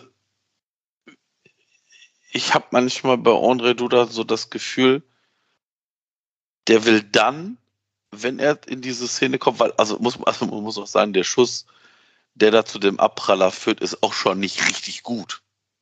Also, der ist auch schon richtig massiv unplatziert. Und der, der steht frei vor Zentner und mummelt dem das Ding irgendwie in die Arme fast. Dann Zentner, der auch sicherlich nicht den sichersten Eindruck auf mich gemacht hat, lässt das Ding dann irgendwie abprallen, du bekommst und, äh, kommt dann irgendwie auch nicht richtig an den Ball und dann vielleicht hat das einfach auch was mit, mit Kopf zu tun, dass du dich halt nicht bis zum letzten Punkt konzentrierst und denkst, yo, jetzt hämmer ich dem das Ding rein und dann drehe ich jubelnd ab und ich überlege mir schon mal, wie ich jubel und dann hebst du das Ding eben drüber. Und der Platz war auch nass. Ich weiß nicht, ob das was damit zu tun hat. Keine Ahnung. Also ist tatsächlich ärgerlich, weil so Chancen machen unsere Gegner reihenweise rein. Ne? Ja, ich glaube, aber ich äh, würde da ein bisschen widersprechen, wie es im André da geht, dass er da nicht ganz konzentriert war. In dem Sinne, ähm, also ich habe jetzt eine Überheblichkeit rausgelesen, dass er irgendwie überheblich da schon wäre und schon gedacht hätte, er macht den rein. Ich glaube, es ist eher das Problem, dass er aktuell zu viel an sich zweifelt und genau dieses Selbstvertrauen halt nicht, nicht hat gerade und irgendwie so ähm, dann extrem viel Scheiße am Fuß hat. Und ich finde nämlich, dass es sonst so ist, dass er eigentlich ähm, gut spielt, engagiert spielt, aber es, also es gelingt halt einiges leider nicht. Aber ähm, ich sehe sozusagen, er ist zumindest stets bemüht ähm, und winkt da irgendwie in dem Sinne nicht ab. Und so wie es halt eher letzte Saison war, mit dem, dass er wusste, dass er der absolut geilste Spieler ist, ähm, ja, vom FC und dass er eigentlich gar nicht runtergelassen werden kann, weil sonst eigentlich äh, so mit dem gar keiner mehr irgendwie Fußball spielen kann. Ähm, den Eindruck hatte ich eher letzte Saison. Aber ich glaube wirklich, dass das tatsächlich eine Kopfsache ist, ähnlich wie bei Modest, als es bei ihm nicht lief. Ja. Ja, ich, ich meine, ich würde mir eh wünschen, das habe ich aber auch schon öfter gesagt, einfach mal einen Lemperle reinschmeißen. Der war ja wieder jetzt nicht im Kader. Und überhaupt finde ich, also ist ja so ein bisschen Königskritik hier, Steffen Baumgart zu kritisieren. Aber so die Förderung der Nachwuchsspieler gefällt mir ihm noch nicht. Das ist mir noch alles zu viel so, lass mal eine U21 Spielpraxis sammeln und so in so einem Spiel, wir haben doch, glaube ich, auch nicht fünf, fünfmal gewechselt, oder? Wenn ich es gerade auch nicht falsch am Schirm habe. Wir haben doch nur äh, Schaub, Thielmann und Anderson reingeschmissen, oder? Und Skiri, viermal. Skiri, wir haben viermal gewechselt. Ja, also haben wir noch einen Wechsel frei. Da kannst du doch auch mal dann. Mm, du hättest, wenn, noch einen Doppelwechsel machen müssen. Ja, klar, meine ich ja. Also du hattest nicht einen Slot frei, aber einen, einen Menschen, den zusammen mit äh, Schaub und Thielmann auf den Platz schmeißt, noch frei gehabt. So warum da nicht mal Jan äh, Tim Lemperle reinschmeißen? Also für mich ist Thielmann der Einzige, der so wirklich nah an der Mannschaft dran zu sein scheint. Du siehst schon bei der Kader-Zusammennominierung, dass da im Zweifel immer die Jungen gestrichen werden. Ne? Also jetzt der Thomas Oschlag vor dem, vor dem Spiel. Und da denke ich mir, also warum? Lemperle hat doch gegen Bochum ein Tor gemacht. Der wirkt immer so, als wenn er nah dran wäre, eins zu schießen. Der hat ja auch in irgendeinem Spiel habe ich gerade vergessen, wo er die große Chance hat gegen Fürth, glaube ich, oder so, wo er noch das 3-1 oder, oder 4-1 hätte machen können. Oder, nee, im Pokal war das, genau. Im Pokal gegen Stuttgart, wo er noch das 3-0 hätte machen können. Ja, also warum nicht einfach mal reinschmeißen? Der hat einen guten Abschluss, der Junge, der hat eine, eine gute Geschwindigkeit, der ist mal ein anderer so Stürmertyp als Anderson und Modest das sind, auch ein bisschen anders als Uda, äh, Duda und Ud. Ja, why not? Steffen Baumgart, why not? Ja. Ja, ich bin da tatsächlich bei dir. Ähm, vor allem, weil wir, ich sag jetzt mal vorsichtig, neben ähm, dahin, also, also wir haben drei defensive, also Verteidiger nominiert. Isibue, Hübers, Meret. Und ja, und Schindler noch auch, oder? Und ja, aber ist Schindler jetzt, also ist für mich ja, jetzt kein, kein Verteidiger. Doch, also er hat, er hat, bei uns die Saison öfter Rechtsverteidiger gespielt als woanders, muss man sagen. Und ich weiß noch nicht, ob es wirklich ja. Sinn macht, dass man Easy und Schindler beide als schnelle Rechtsaußen, Rechts, Rechts, Rechtsaußenbahnspieler äh, nominiert. Ja, also genau, also ich wäre nämlich jetzt auch dazu gekommen, Anderson, Skiri, Schaub, Thielmann, äh, würde ich auch mitnehmen die einzige, die einzige, einzige Punkt, den ich da hätte, ob man Kingsley Schindler mitnehmen muss und nicht dafür einen der Jungen mitnimmt. Ob es nun Ostrak, Lemperle äh, oder äh, äh, äh, Obutz oder wer auch immer, es ist mir dann relativ egal, aber das würde ich auch gern sehen. Aber auf der anderen Seite denke ich mir, naja gut, aber wenn die Jungs dann, ich sage jetzt mal vorsichtig, 90 Minuten auf der Bank sitzen, ist es vielleicht auch besser, dass die zumindest in der U23 ihre Spielpraxis sammeln. Also ich glaube, in dem Alter ist Spielpraxis halt egal auf welchem Level oder tatsächlich auf einem, auf dem Level, weil machen wir uns nichts vor, die Regionalliga West ist sicherlich eine der stärkeren Regionalligen und da kannst du sicherlich mehr, mehr erreichen durch Spielpraxis, wenn du dort spielst, als wenn du bei den Profis 90 Minuten auf der Bank oder 85 Minuten auf der Bank sitzt. Also, ich bin bei dir, Dennis, aber wir sprechen ja nicht davon, dass wir noch vier Kaderplätze haben, sondern maximal vielleicht noch einen, also den Schindlerplatz. Ja, aber es liegt doch an dir, ob der spielt oder nicht. Du sagst jetzt, wenn er auf der Bank sitzt, aber es liegt doch an dir als Trainer, ob der spielt. Wie, aber, dieses Spiel aber war doch seit der, ja, dieses ja, Spiel war doch seit der, rausnehmen? Ja, aber dieses Spiel war doch seit der Einwechslung von, äh, von Stöger und Stach tot. Da ging doch nichts mehr. War doch aus unserer Sicht tot, dieses Spiel. Da kannst du doch einfach sagen, ja, dann kommt ihr jetzt mal rein. Ähm, muss ja nicht immer ähm, Sally Oetschan durchspielen zum Beispiel. Der kann da auch mal dann Platz machen in so einer Druckphase am Ende und dafür dann schmeißt du Limperl halt rein. Und du brauchst halt, finde ich, auch nicht Easy und Schindler auf der Bank, äh, weil die ja doch ein ähnliches so Spielerprofil haben. Da würde ich sogar fast sagen, dass äh, Schindler gerade ein bisschen die Nase vorn hat vor Easy. Und ja, also wir sind doch, wir sind doch sehr, sehr stolz auf unsere Jugendarbeit. Wir machen doch jede Vertragsverlängerung mit einem Nachwuchsspieler, feiern wir doch als wäre das irgendwie die Verpflichtung von Lionel Messi oder so. Da kommt auch riesen Social Media Posts und irgendwelche Begleitvideos und so ein Kram. Ich sehe noch nicht, dass das aktuell vom aktuellen Trainerteam auch gelebt wird. Die Mannschaft ist 28,7 Jahre alt. Das ist sehr, sehr alt. Ähm, also ich habe jetzt keine Alterstabelle der Bundesliga. Ich glaube, du bist sehr weit oben im Alter der Tabelle. Ne? Also wenn jetzt eine Tabelle nach Alter der Durchschnittsspieler also aufstellen würde, mhm. Durchschnittsalter, ähm, dann wärst du, glaube ich, recht weit oben. Selbst bei den Bayern spielen halt noch junge Spieler, so wie, wie Musiala und ja auch Gnabry und Kimmich sind noch sehr jung, wenn sie denn mal spielen dürfen und nicht in Quarantäne sitzen. Äh, Coman ist ein junger Spieler, ne? Und so geht's weiter. Pavard ist auch noch jung. Oder äh, Süle ist auch kein alter Spieler. Und bei uns ist halt, wenn Modest kaputt ist und raus muss, kommt der nächste 33 oder, oder 31-Jährige. Ähm, ja, und dahinter spielt der andere 30-jährige Marc Uth und der 27-jährige Florian äh, Keins.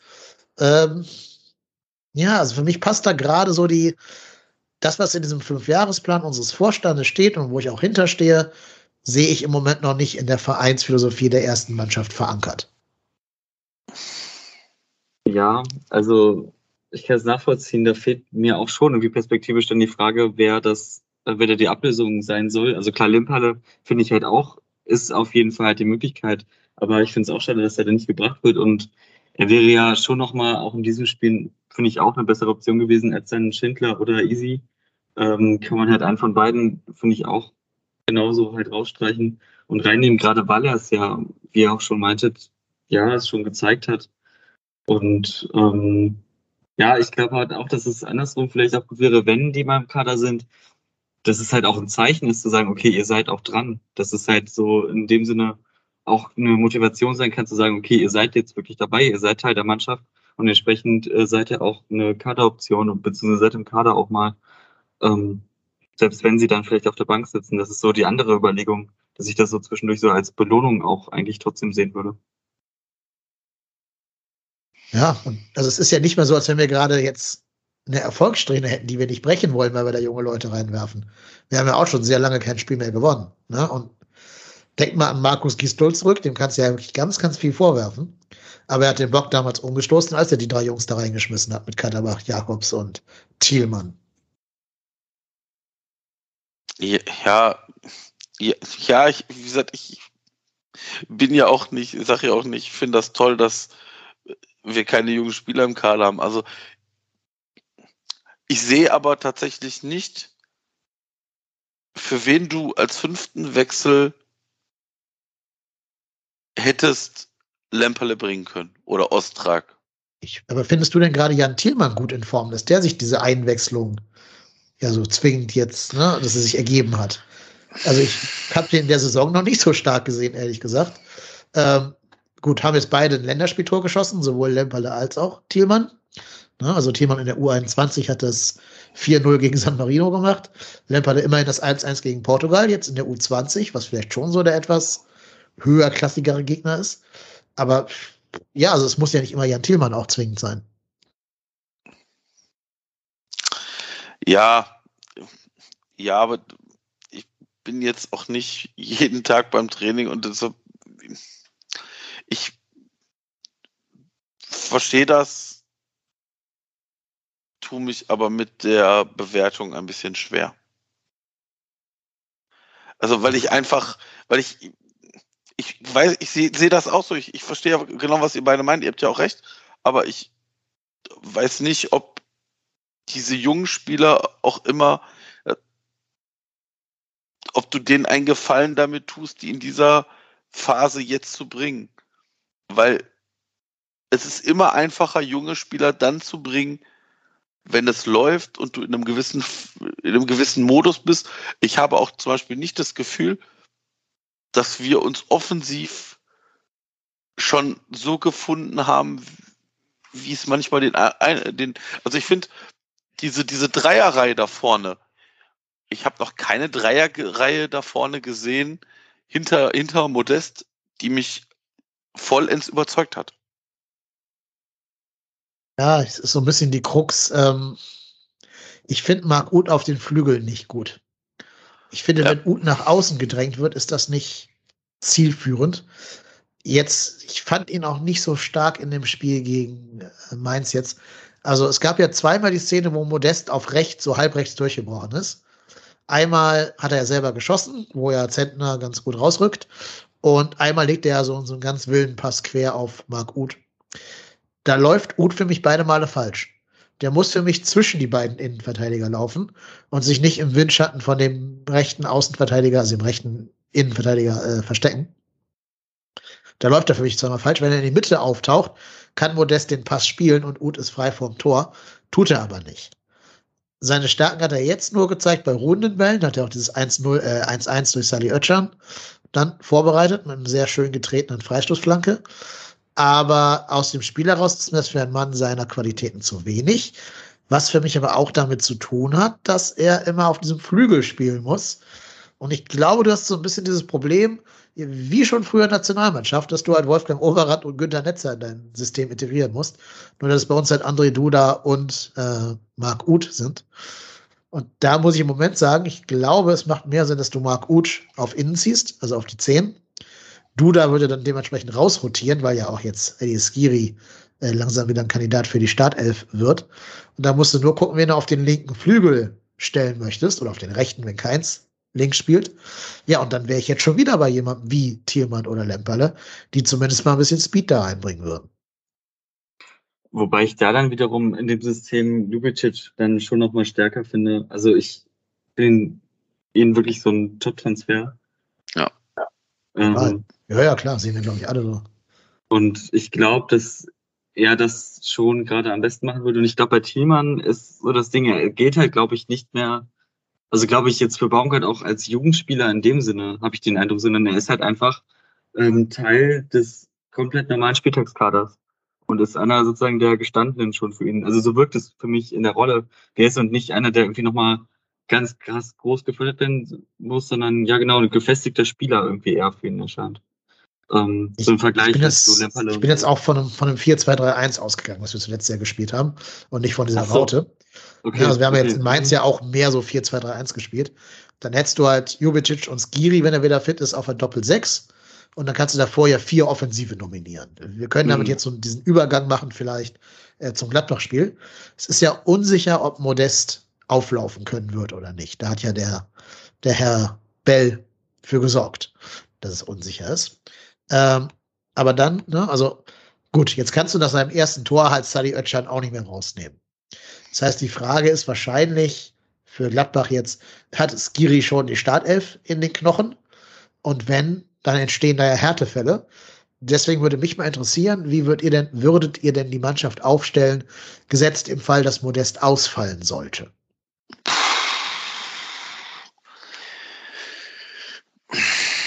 Also, wenn Modest ausfallen sollte, würde ich ihn Stand jetzt eins zu eins mit Anderson ersetzen. Also Anderson vorne drin. Dahinter Keins, Uth und Lubicic. Und als Doppelsechs Özcan und Skiri, wenn er denn für 90 Minuten ansatzweise Luft hat. Und die Innenverteidigung, die war ja auch sehr diskutabel zuletzt. Ähm, ich würde es tatsächlich so lassen, also Hector Tschichos, Kilian Schmitz. Äh, du kannst. Nee, das würde ich so lassen. Weil auch wenn Luca Kilian bei dem 1-0 seine Aktien drin hat, also allein diese Grätsche da zum Ende hin, das ist schon ein großes Kino. Ähm, deswegen würde ich die tatsächlich erscheinen, scheinen ja sich auch ein bisschen eingespielt zu haben. Ähm, ich persönlich würde, würde Timo Übers gerne bei Chich, für Chichos sehen. Und ich sag mal so, ich bin doch ganz ehrlich, es gibt einen WhatsApp-Chat, der hat äh, bei der vermeintlichen Verletzung von, äh, von Chichos, äh, also wir, der hat nicht gejubelt, aber da waren jetzt nicht so viele kritische Töne. Und es, war, es wäre verschmerzbar gewesen. Es, wär, es wäre eventuell verschmerzbar gewesen, wobei ich auch finde, dass Chichos, das war jetzt schon wieder ein Spiel, was okay war. Also ich werde, ich werde kein großer Rafael Chichos Freund und Fan mehr, das ist so. Aber ich, weiß jetzt nicht, ob das Spiel gegen Mainz da einen Punkt hat, dass man da unbedingt jetzt übers gegen Chichos tauschen muss. Also ich glaube tatsächlich, dass die, also dass die Verteidigung in genau dem, in dem Maße wieder auflaufen wird. Ich muss auch ganz ehrlich sagen, ich finde, ähm, also beim Kicker ist Jonas Hector zum Spieler des Spiels gewählt worden. Warum ist für mich komplett nicht nachvollziehbar. Ich fand Hector in dem Spiel tatsächlich sicher nicht gut. Ich fand ihn wirklich nicht überragend in dem Spiel. Ich finde auf Linksverteidiger, ich weiß nicht, wie, wie oft Mainz gerade in, in der Anfangsphase da immer wieder hinter Hector gespielt hat, wenn Hector so ein bisschen nach vorne mitgegangen ist und da merkt man schon, dass dem Geschwindigkeit einfach Stand jetzt deutlich abgeht und das ist natürlich als Linksverteidiger dann schwierig, ne? Vor allem, Also- weil da mit Gladbach, bei, bei Gladbach jetzt auch einige schnelle Jungs kommen werden, ne, auf Genau. die man sich da einstellen muss. Ja. Ja, klar. Ich meine, er kann viel mit Auge und mit Stellungsspiel immer wettmachen, weil er ja schon seit 700 Jahren äh, auf dem Platz steht und entsprechend auch schon 700 Spiele gemacht hat. Aber ich denke auch, wenn Janis Kilian Horn zurückkommt, dann äh, muss man sich da überlegen, ob da Härtefälle entstehen und ob du am Mittelfeld noch was ändern willst, weil du Hector ins Mittelfeld stellst oder so. Also, ja, ja aber, tatsächlich, aber tatsächlich im Mittelfeld, das wird wirklich interessant werden. Also, vielleicht ist Hector dann auch jemand, den man dann äh, mit auf den Flügel stellen kann. Das sehe ich vielleicht, also sehe ich auch nicht aufgrund der Schnelligkeit, aber das, ich bin gespannt. Also, das wird, ist aber auch fair und ehrlich, muss man dazu sagen, ein Luxusproblem, ne? Also, das ist. Total. Wenn du sagst, du kannst auch so Spielern vielleicht mal eine Pause gönnen oder kannst dann mal sagen, okay, pass auf, wir geben dem Ski mal vielleicht noch eine Woche länger oder mal auch vielleicht mal eine, Aus, eine Pause mehr oder auch mal oder, oder können dann Lubicic mehr nach vorne ziehen, weil ich finde, Lubicic kann das auf der vorderen Reihe auch sehr, sehr gut. Also ich finde, das ist tatsächlich, wie der Mold schon sagte, ein Wahnsinnstransfer. Also das ist schon sehr, sehr gut und deswegen, ja, ich, ich bin gespannt. Also ich bin tatsächlich mal gespannt und aber wie gesagt, diese Dreierkette da vorne in der Form Uda, Ud, Duda, also ich finde, immer wenn Ud und Duda zusammenspielen, hat das für mich so den, dass beide so auf der gleichen Position spielen müssten und der, der da auf Außen spielt, immer so ein bisschen verschenkt ist. Ja, sehr also, so. ja. also habe ich, also weder, also ich finde, das ist nicht die Paradedisziplin, weder von Ud noch von Duda. Also die sind als Spieler hinter den Spitzen definitiv stärker. Ja, gehe ich mit. Äh, ja. Moritz, würdest du die Aufstellung von Marco übernehmen oder würdest du was anderes machen? Hm, ich würde, glaube ich, ein bisschen was anderes machen. Also, also eigentlich würde ich halt gerne mal tatsächlich Mary und Killian hinten sehen. Also ich glaube auch, dass sich da nichts verändern wird. Außer ich kann mir vorstellen, dass auf einmal eine, äh, eine Dreierkette ausgepackt wird. Ähm, irgendwie mal was ganz Neues, was wir gegen Paderborn getestet hatten. Ähm, aber sonst, ich sehe das auch so, dass Duda und Ut irgendwie zusammen nicht gut funktionieren, dass es da eher eine Möglichkeit wäre, tatsächlich einen rauszunehmen und vielleicht Thielmann dafür halt auf die Außenbahn rauszunehmen, auch um halt äh, im Konterspiel nochmal mehr Möglichkeiten zu haben, weil da hatte ich auch den Eindruck, dass es irgendwie äh, manchmal schwierig ist, mit dem Tempo tatsächlich mal einen Konter zu fahren, weil dann eigentlich dann doch niemand so richtig ähm, durchkommt. Und ja, aber ich glaube eher, dass auch Lubicic nach vorne rückt und dann halt äh, Skiri neben Astan die Doppel-6 bilden wird, falls sie mit Doppel-6 spielen. Das weiß ich halt auch nicht, wie das da halt aussieht. Weil Baumgart ja gerne, wie hat jetzt auch, immer ein bisschen was anpasst.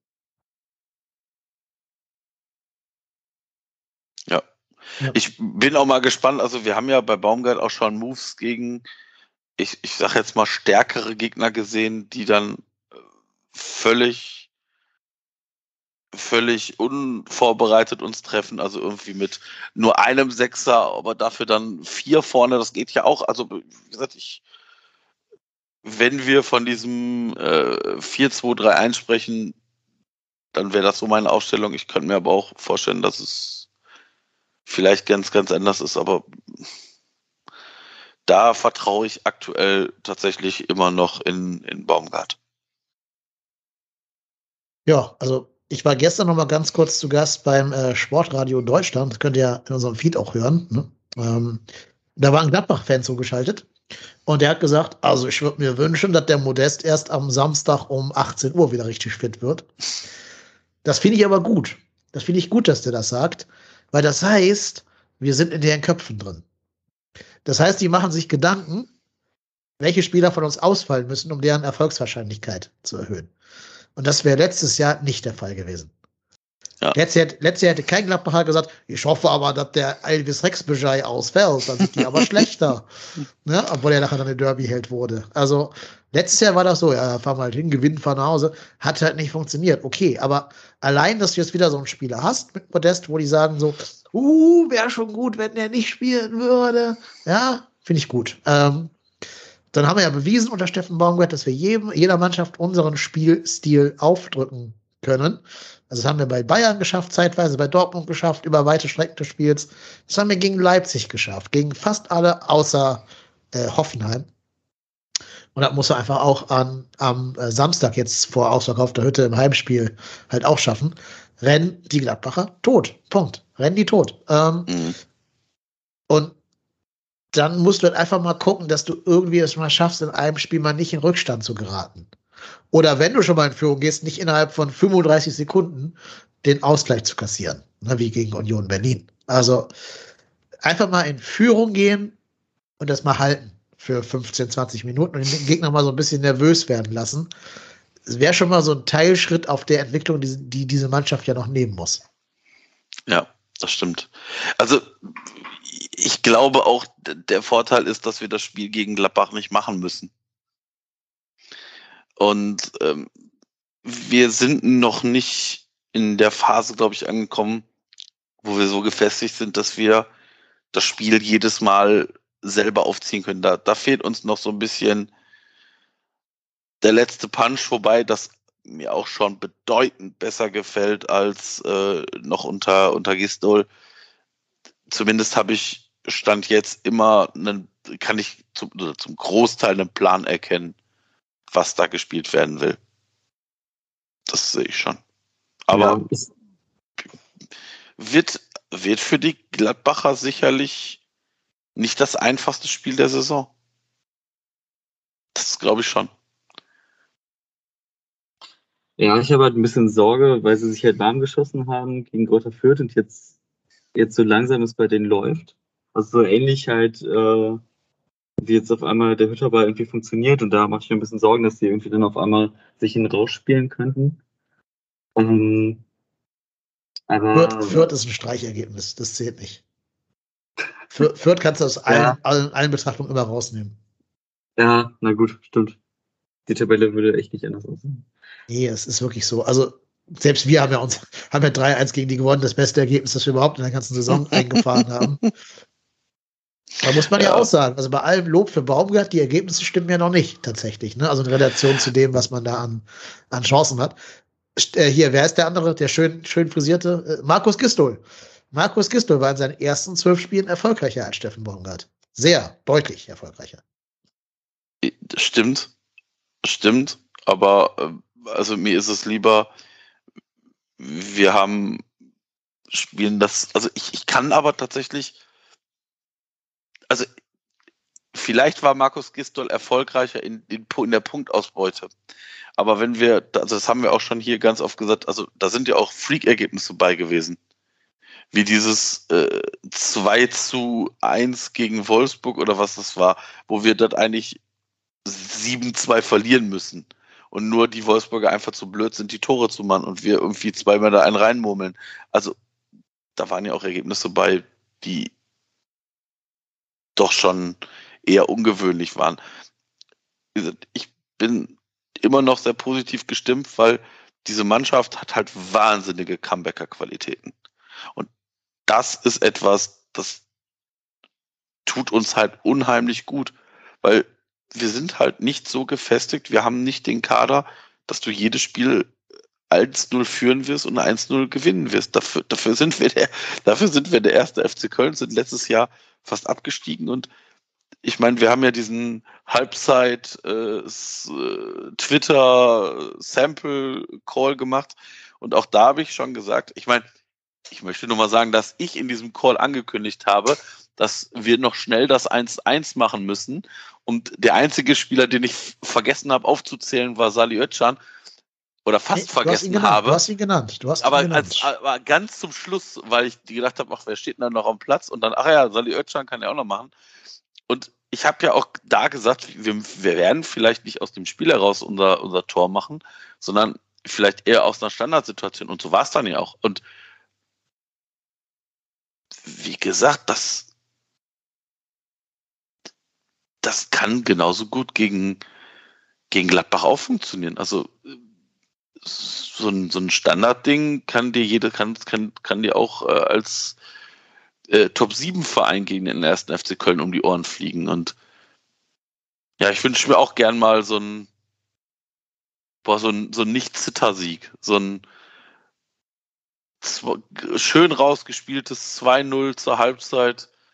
Aber dann wird der FC es hinkriegen, wie Mainz irgendwie in der 47. Minute das Verein zu kassieren und dann zittern wir uns die letzten letzten 40 Minuten da einen zusammen Wie gegen Bochum, ja.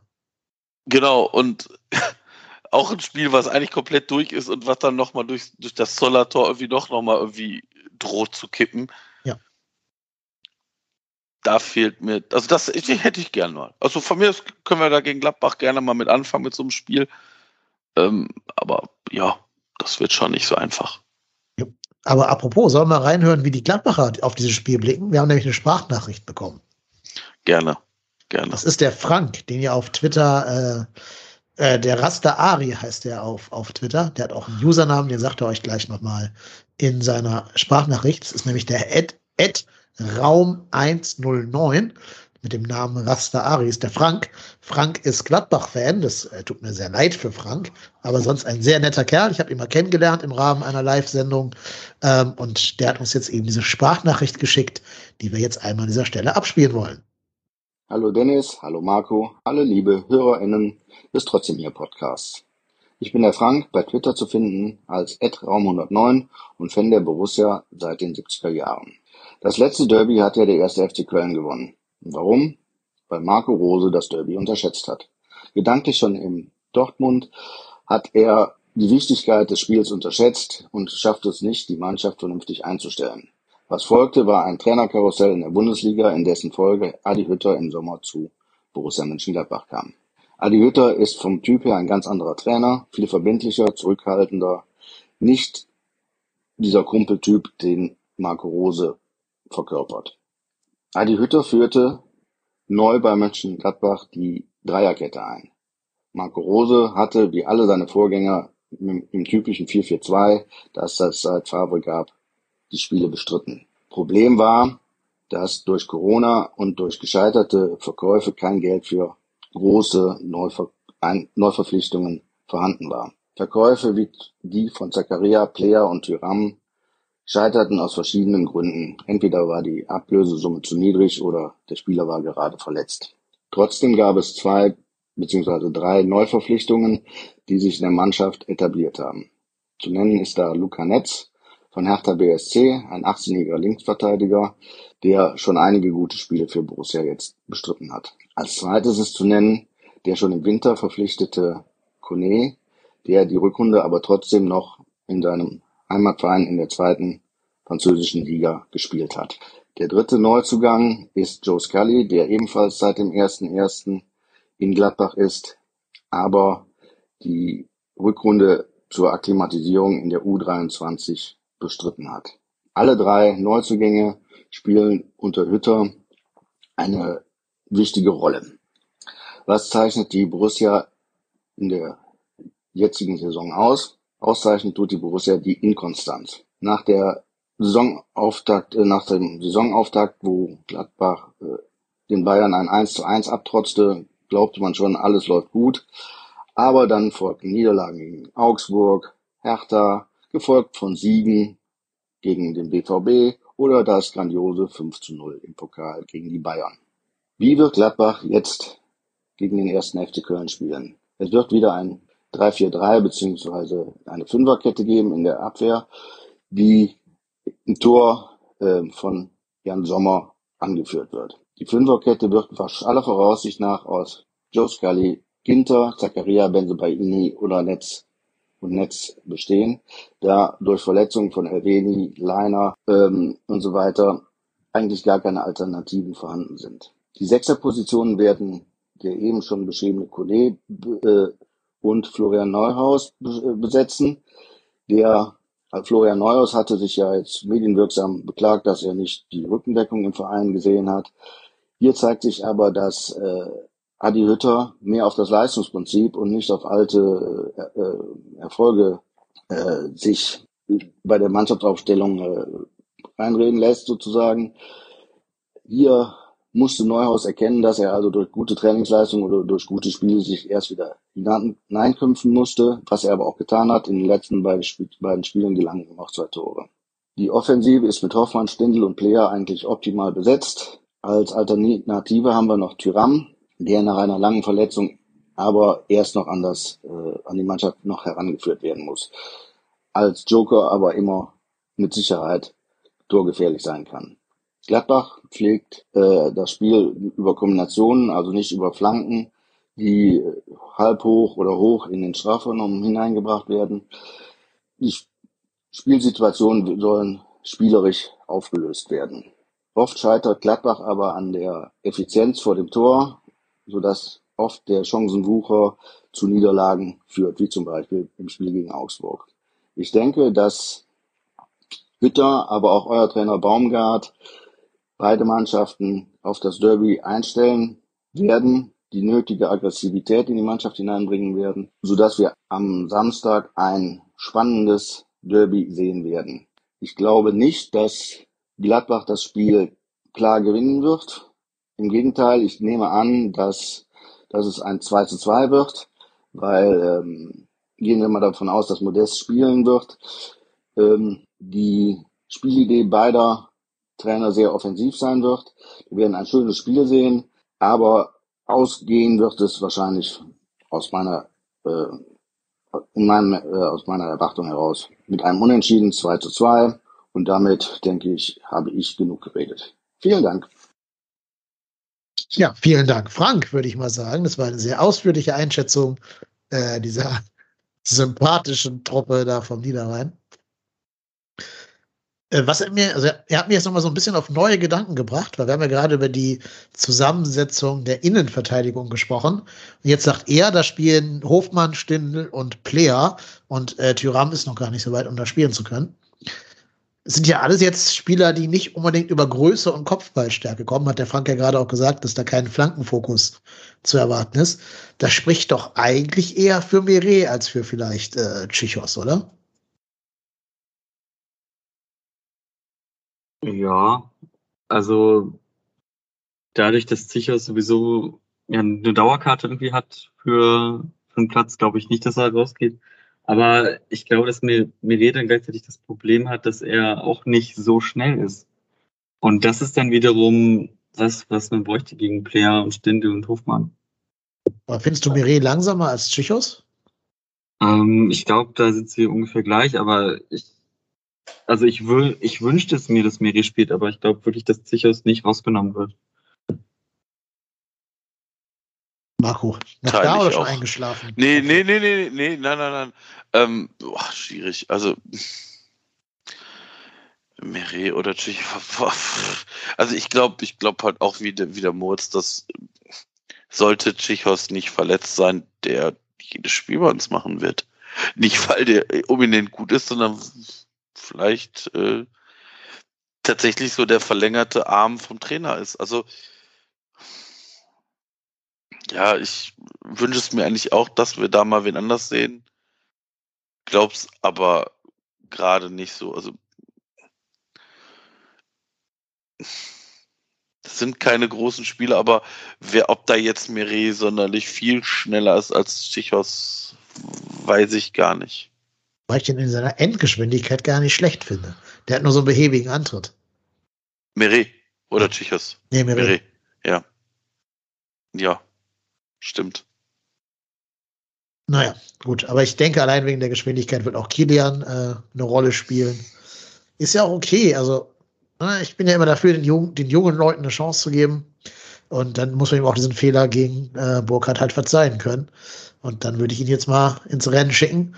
Ja, und wenn du merkst, es klappt überhaupt nicht, dann hast du bei fünf Wechseln ja zumindest die Gelegenheit, relativ schnell zu korrigieren. Ja, das stimmt. Das stimmt. Also, ja, also wie gesagt, ich, ich finde, die, die Innenverteidigung ist sicherlich eine Baustelle, aber ich finde es vorne tatsächlich aktuell dramatischer. Umso schöner ist ja, dass endlich auch mal jetzt Sadi Özcan sich in die Torjägerliste ja. eingetragen hat. Jeder, der diesen Podcast hier länger hört, weiß ja, ich großer Sadi-Fanboy bin. Und insofern habe ich das für ihn sehr, sehr gefreut, hat sie auch verdient. Ich finde auch, der wurde in jedem Spiel jetzt in Skiris Abwesenheit immer ein bisschen besser und immer ein bisschen wichtiger für diese Mannschaft. Und das hat jetzt seinen krönenden Höhepunkt in der, in diesem Tor gefunden. Äh, Wäre natürlich schön, wenn er das jetzt beibehalten könnte, ne? seine Torgefahr, die er jetzt gerade neu entdeckt hat. Der hat ja früher eh alles klein gebombt in der Regionalliga. Also er ist ja eigentlich ein offensiver Spieler. So hat er auch bei Kiel gespielt. Also ähm, vielleicht ist das ja auch eine Option, dass man ihn auf diesen linken Flügel stellt und dafür Jubicic neben Skiri in die Doppel-6. Ja? Ja, wäre auch noch eine Option. Also ich meine, ich, ich glaube, das ist halt tatsächlich, ist ja nicht, ist ja nicht, ist ja eher positiv für uns, dass du halt durchaus Spieler hast, die du nach vorne ziehen kannst ja, und auf andere Positionen stellen, weil rein theoretisch kannst du die auch anfangen, im Spiel mal durchzuwechseln. Das also, habe ich auch gerade gedacht. Ne? Einfach ja, also, verwirren, so, wenn da immer genau, ein anderer auftaucht. Genau, ja. wenn, wenn, du, wenn da auf einmal Lubicic auftaucht und dann irgendwie zwei Minuten später Ötschan und dann auf einmal vielleicht doch äh, der, der äh, ich sage jetzt mal vorsichtig, doch Modest oder dann doch äh, Ud oder das gibt dir natürlich mehr Variationen und das, das ist das, was ich mir eigentlich von diesem, von dieser offensiven Reihe auch immer so ein bisschen erhoffe, was aber dann irgendwie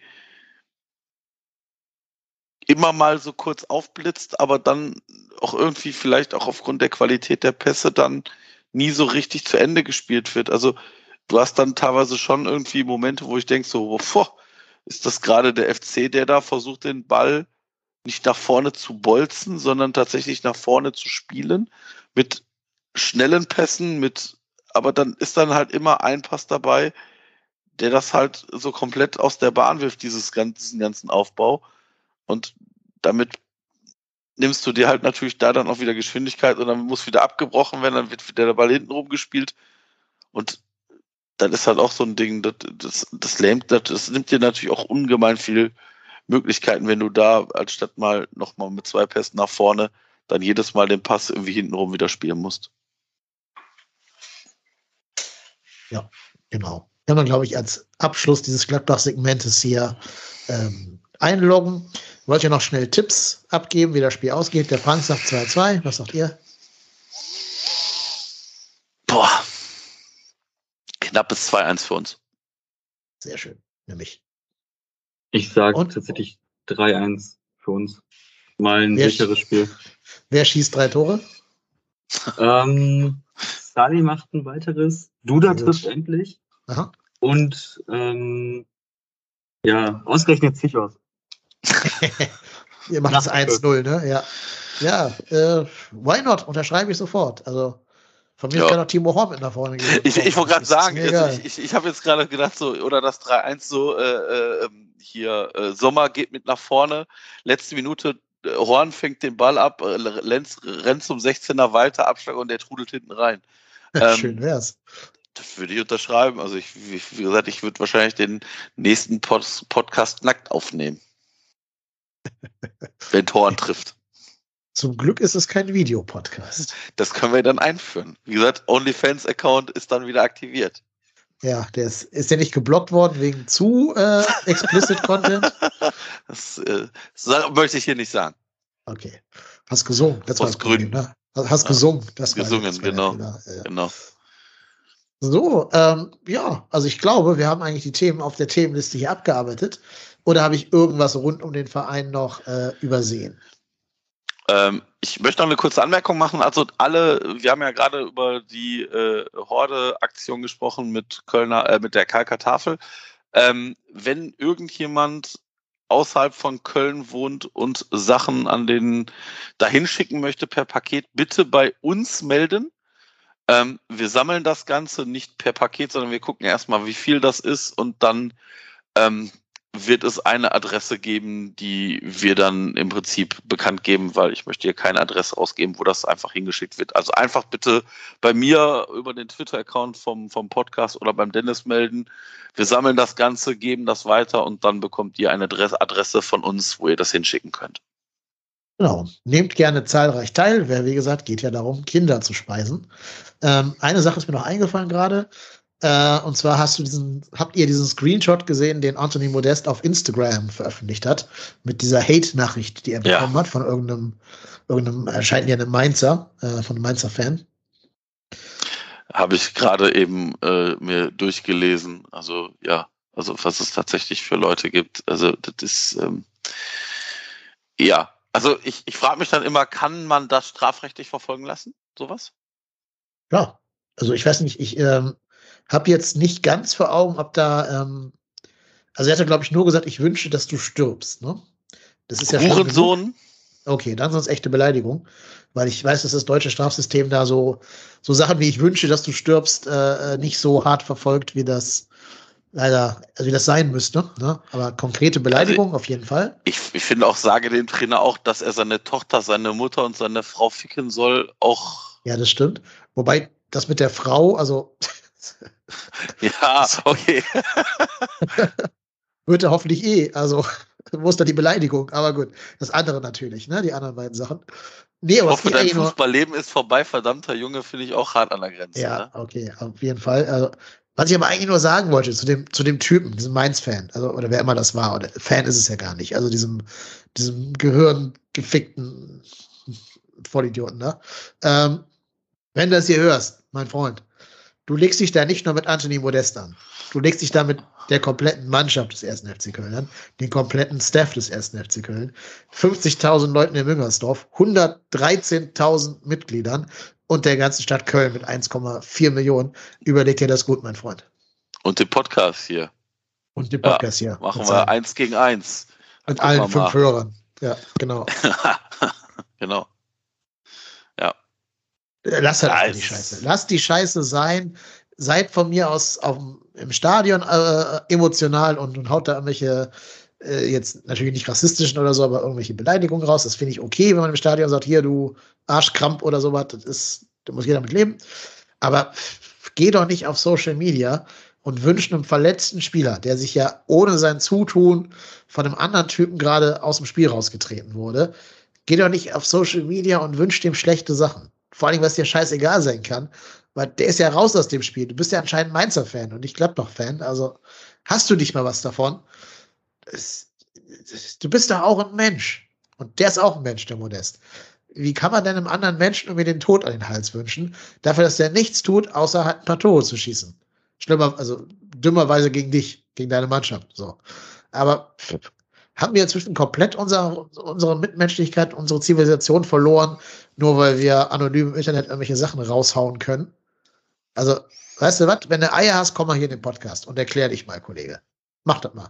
Zeig mal, dass du nicht nur ein Maulheld bist, der bei Instagram anonym irgendeine Scheiße schreiben kann, sondern komm mal her, stell dich mal, stell dich. Ja, werden Hier kann nichts passieren. Ist, ist ja Podcast, ist ja Podcast. Ich kann dich ja nicht kaputt schlagen, kann ich eh nicht, auch im echten Leben nicht. Aber du bist ja safe hinter ich deinem. Schon. Ja, du schon, aber ich halt nicht. Du, bist, du hast ja auch mal Eishockey gespielt.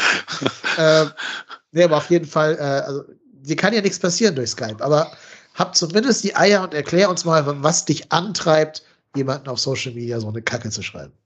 Ja, aber das, diese Leute wirst du äh, doch, also dafür haben die doch nicht die Eier. Ich meine, das schreibst du doch, weil du halt in, in der Anonymität oder in dem, das ist, der schreibt das ja nicht in, einem, in der Öffentlichkeit, sondern jemandem privat und damit die wenigsten machen das ja dann auch, ich sage jetzt mal vorsichtig, so publik, wie, wie sie es jetzt tun.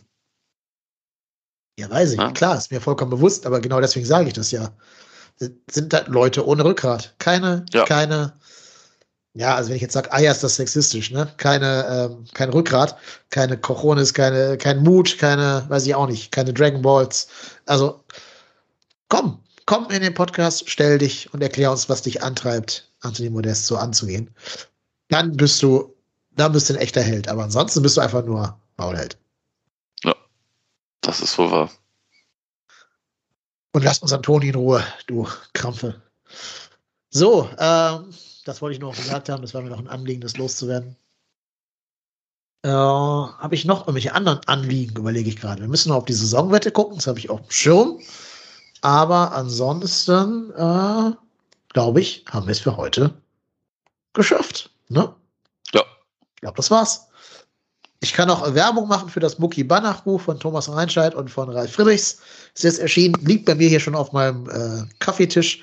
Ich hatte noch keine Zeit, es zu lesen, ehrlich gesagt. Das ist im November immer so ein bisschen kritisch, wenn man in der Schule arbeitet. Aber äh, ich verspreche euch, spätestens, aller, aller spätestens in den Weihnachtsferien werde ich das lesen.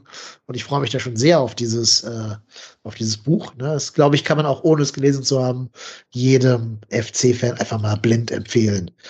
Und ja, also wir wissen ja, wer es geschrieben hat und da haben natürlich die beiden das Herz am rechten Fleck. Das ist so. Das ist so. Jo, gut, äh, dann kommen wir mal zur Saisonwette. So, jetzt kommt dein großer Auftritt, Marco. Ja, Also, ähm, zu Tor null. Nein. nein. Tor Modest. Tor Modest, nein. Gelbe FC Karte, Frauenklasse? Baumgart, Nein. nein. Le- Nee, Kevin McKenna, aber leider nicht Steffen Ja, Baumgart, also leider für uns. Ja. Ich sag mal ganz ehrlich, nein. Benno Schmitz, der Kicker 11 des Tages, nein. Dann bleiben nur die U23-Spieler, die das ausgleichen müssen. Ja. Thielmann, Kilian und Özcan. Also drei an der Zahl. Also 1,50. Genau. So, und dann sind wir bei 1,50 Euro dazu extra. Und das ergibt dann in der Summe 119 Euro. Nach zwölf Spieltagen. Schon ordentlich.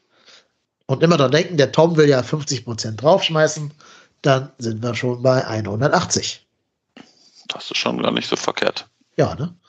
Ja. Ich glaube, letzte Saison, trotz der äh, Anfangssiege unter Gistol, hätten wir da jetzt weniger im Topf. Ja, ja, ja, ja, das auf jeden Fall. Aber da hätten wir auch andere Kategorien genommen. Da hätten wir nicht gelbe Karte äh, Markus Gisdol genommen, sondern sowas wie wird zum schönsten Mann Deutschlands gekürt oder so. Da hätten wir wahrscheinlich eine höhere Siegchance gehabt als bei irgendwelchen Toren von irgendwem anders, ja. Jetzt ja auf jeden Fall, ja, das stimmt. Na gut, dann haben wir es doch geschafft für heute. Dann bleibt mir nur uns ganz herzlich zu bedanken bei unserem Gast, bei Moritz. Vielen Dank, dass du da warst, Moritz. Ja, danke schön, dass ich dabei sein durfte.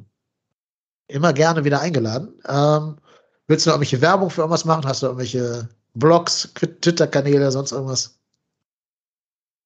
Ähm, ja, man kann mir folgen, ähm, auch unter meinem Namen einfach Mauritians bei Twitter. Ähm, ist vielleicht nicht ganz so spannend, aber wer trotzdem Lust hat, einfach mal zu schauen.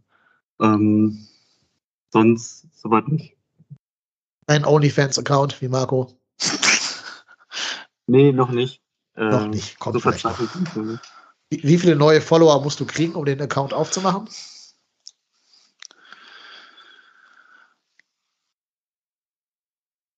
Okay, ich sehe, du willst dich nicht festlegen. Ist auch besser so. Es gibt, es gibt andere Auswege. Es, es muss niemand wie der Marco so abrutschen, sozial. Also es gibt Auswege, Auswege. Ich kann dir auch gerne Kontakte vermitteln, Marco, äh, ne, wenn du aussteigen willst. Ja. Ja, ja, das ist so wahr. Genau, und dieser junge Mann mit seinem vielleicht oder vielleicht auch nicht existierenden OnlyFans-Account war der, der Sänger äh, von, von, von Hattingen, der Ruhrpott-Tennis, der Marco. Vielen Dank, dass du da warst, Marco. Und ich dafür immer, immer gerne, immer gerne. Willst du es noch hier raussingen aus der Folge quasi? Also rausschunkeln irgendwie. Nee, ich habe erst, ich habe erst überlegt, ob ich nochmal Dietmar Hopp singe, aber Dietmar Hopp ist für, wird für mich, wird für, wird von mich, von, wird von mir hier nicht mehr erwähnt. Der hat mein Lied noch nicht mal mehr verdient. Wir hätten Also noch so eine. Kimmich oder so von einem äh, Hopschen, mit einem Hopschen Impfstoff oder so vielleicht impfen lassen. Mich warten Sie darauf. Das kann natürlich sein. Das, Das äh, ich, Sinn also tatsächlich, tatsächlich, als irgendwann Kimmich sagte, er wartet auf einen speziellen Impfstoff, habe ich gedacht, so, ach, wenn das der Impfstoff von, von Dietmar Hopp ist, dann kannst du mal lange warten, aber äh, Er will ja auch einen Ja. Cotimpfstoff haben, ne, hat er ja ja, gesagt. ja, genau, genau. Naja, das würde Sinn ergeben. Wenn ich gechippt werde, dann will ich nur von SAP gechippt werden und nicht von die Microsoft. Ja, sind Amerikaner. ja. Naja, ich glaube, wir beenden es an dieser Stelle. Mein Name ist Dennis. Ich bin auf Twitter der KYLennep. Und wenn euch gefällt, was wir hier für ein Bullshit labern über Markus Anfang, über Dietmar Hopp, über Josua Kimmich und manchmal auch über den 1. FC Köln, dann überlegt doch mal, ob ihr erwägen möchtet, äh, uns eine Spende zukommen zu lassen. Das könnt ihr tun unter www.trotzdemhier.de slash spenden. Das geht per PayPal, per Banküberweisung oder per Coffee. Und damit helft ihr uns, diesen Podcast hier am Laufen zu halten, weil der macht natürlich Arbeit, also der macht Arbeit, okay, aber auch Geldaufwand äh, nötig, weil wir ja eine, einen Cloud-Service bezahlen müssen, wo das hochgeladen wird, ein Programm bezahlen müssen, um die Audioqualität so ein bisschen raufzuschrauben und äh, gegebenenfalls auch Chaptermarks zu setzen. Ja, und das kostet eben alles Geld. Ist ja nothing in life is for free. So auch leider hier diese Podcast-Betreibung nicht. Und deswegen hilft das immer, wenn man so ein, zwei Euro von euch bekommt oder auch nur 50 Cent helfen schon weiter. Das, äh, da haben wir uns sehr gefreut über die Vergangenheit, wo schon richtig viel Geld reingekommen ist. Also vielen Dank an alle Spenderinnen und Spender, die wir jetzt namentlich leider nicht erwähnen dürfen, weil wir da nicht das, das Einverständnis geho geholt haben. Aber fühlt euch bitte alle hier ganz, ganz herzlich und ausdrücklich euch bedankt. Ja, und wenn ihr auch Bock drauf habt, wie gesagt, www.trotzdemhier.de slash spenden und nehmt bitte alle zahlreich an der Aktion Mittagstisch ähm, der wilden Horde teil. Jo, das war's. Wir drei sind raus und wir sind vor allen Dingen trotzdem hier.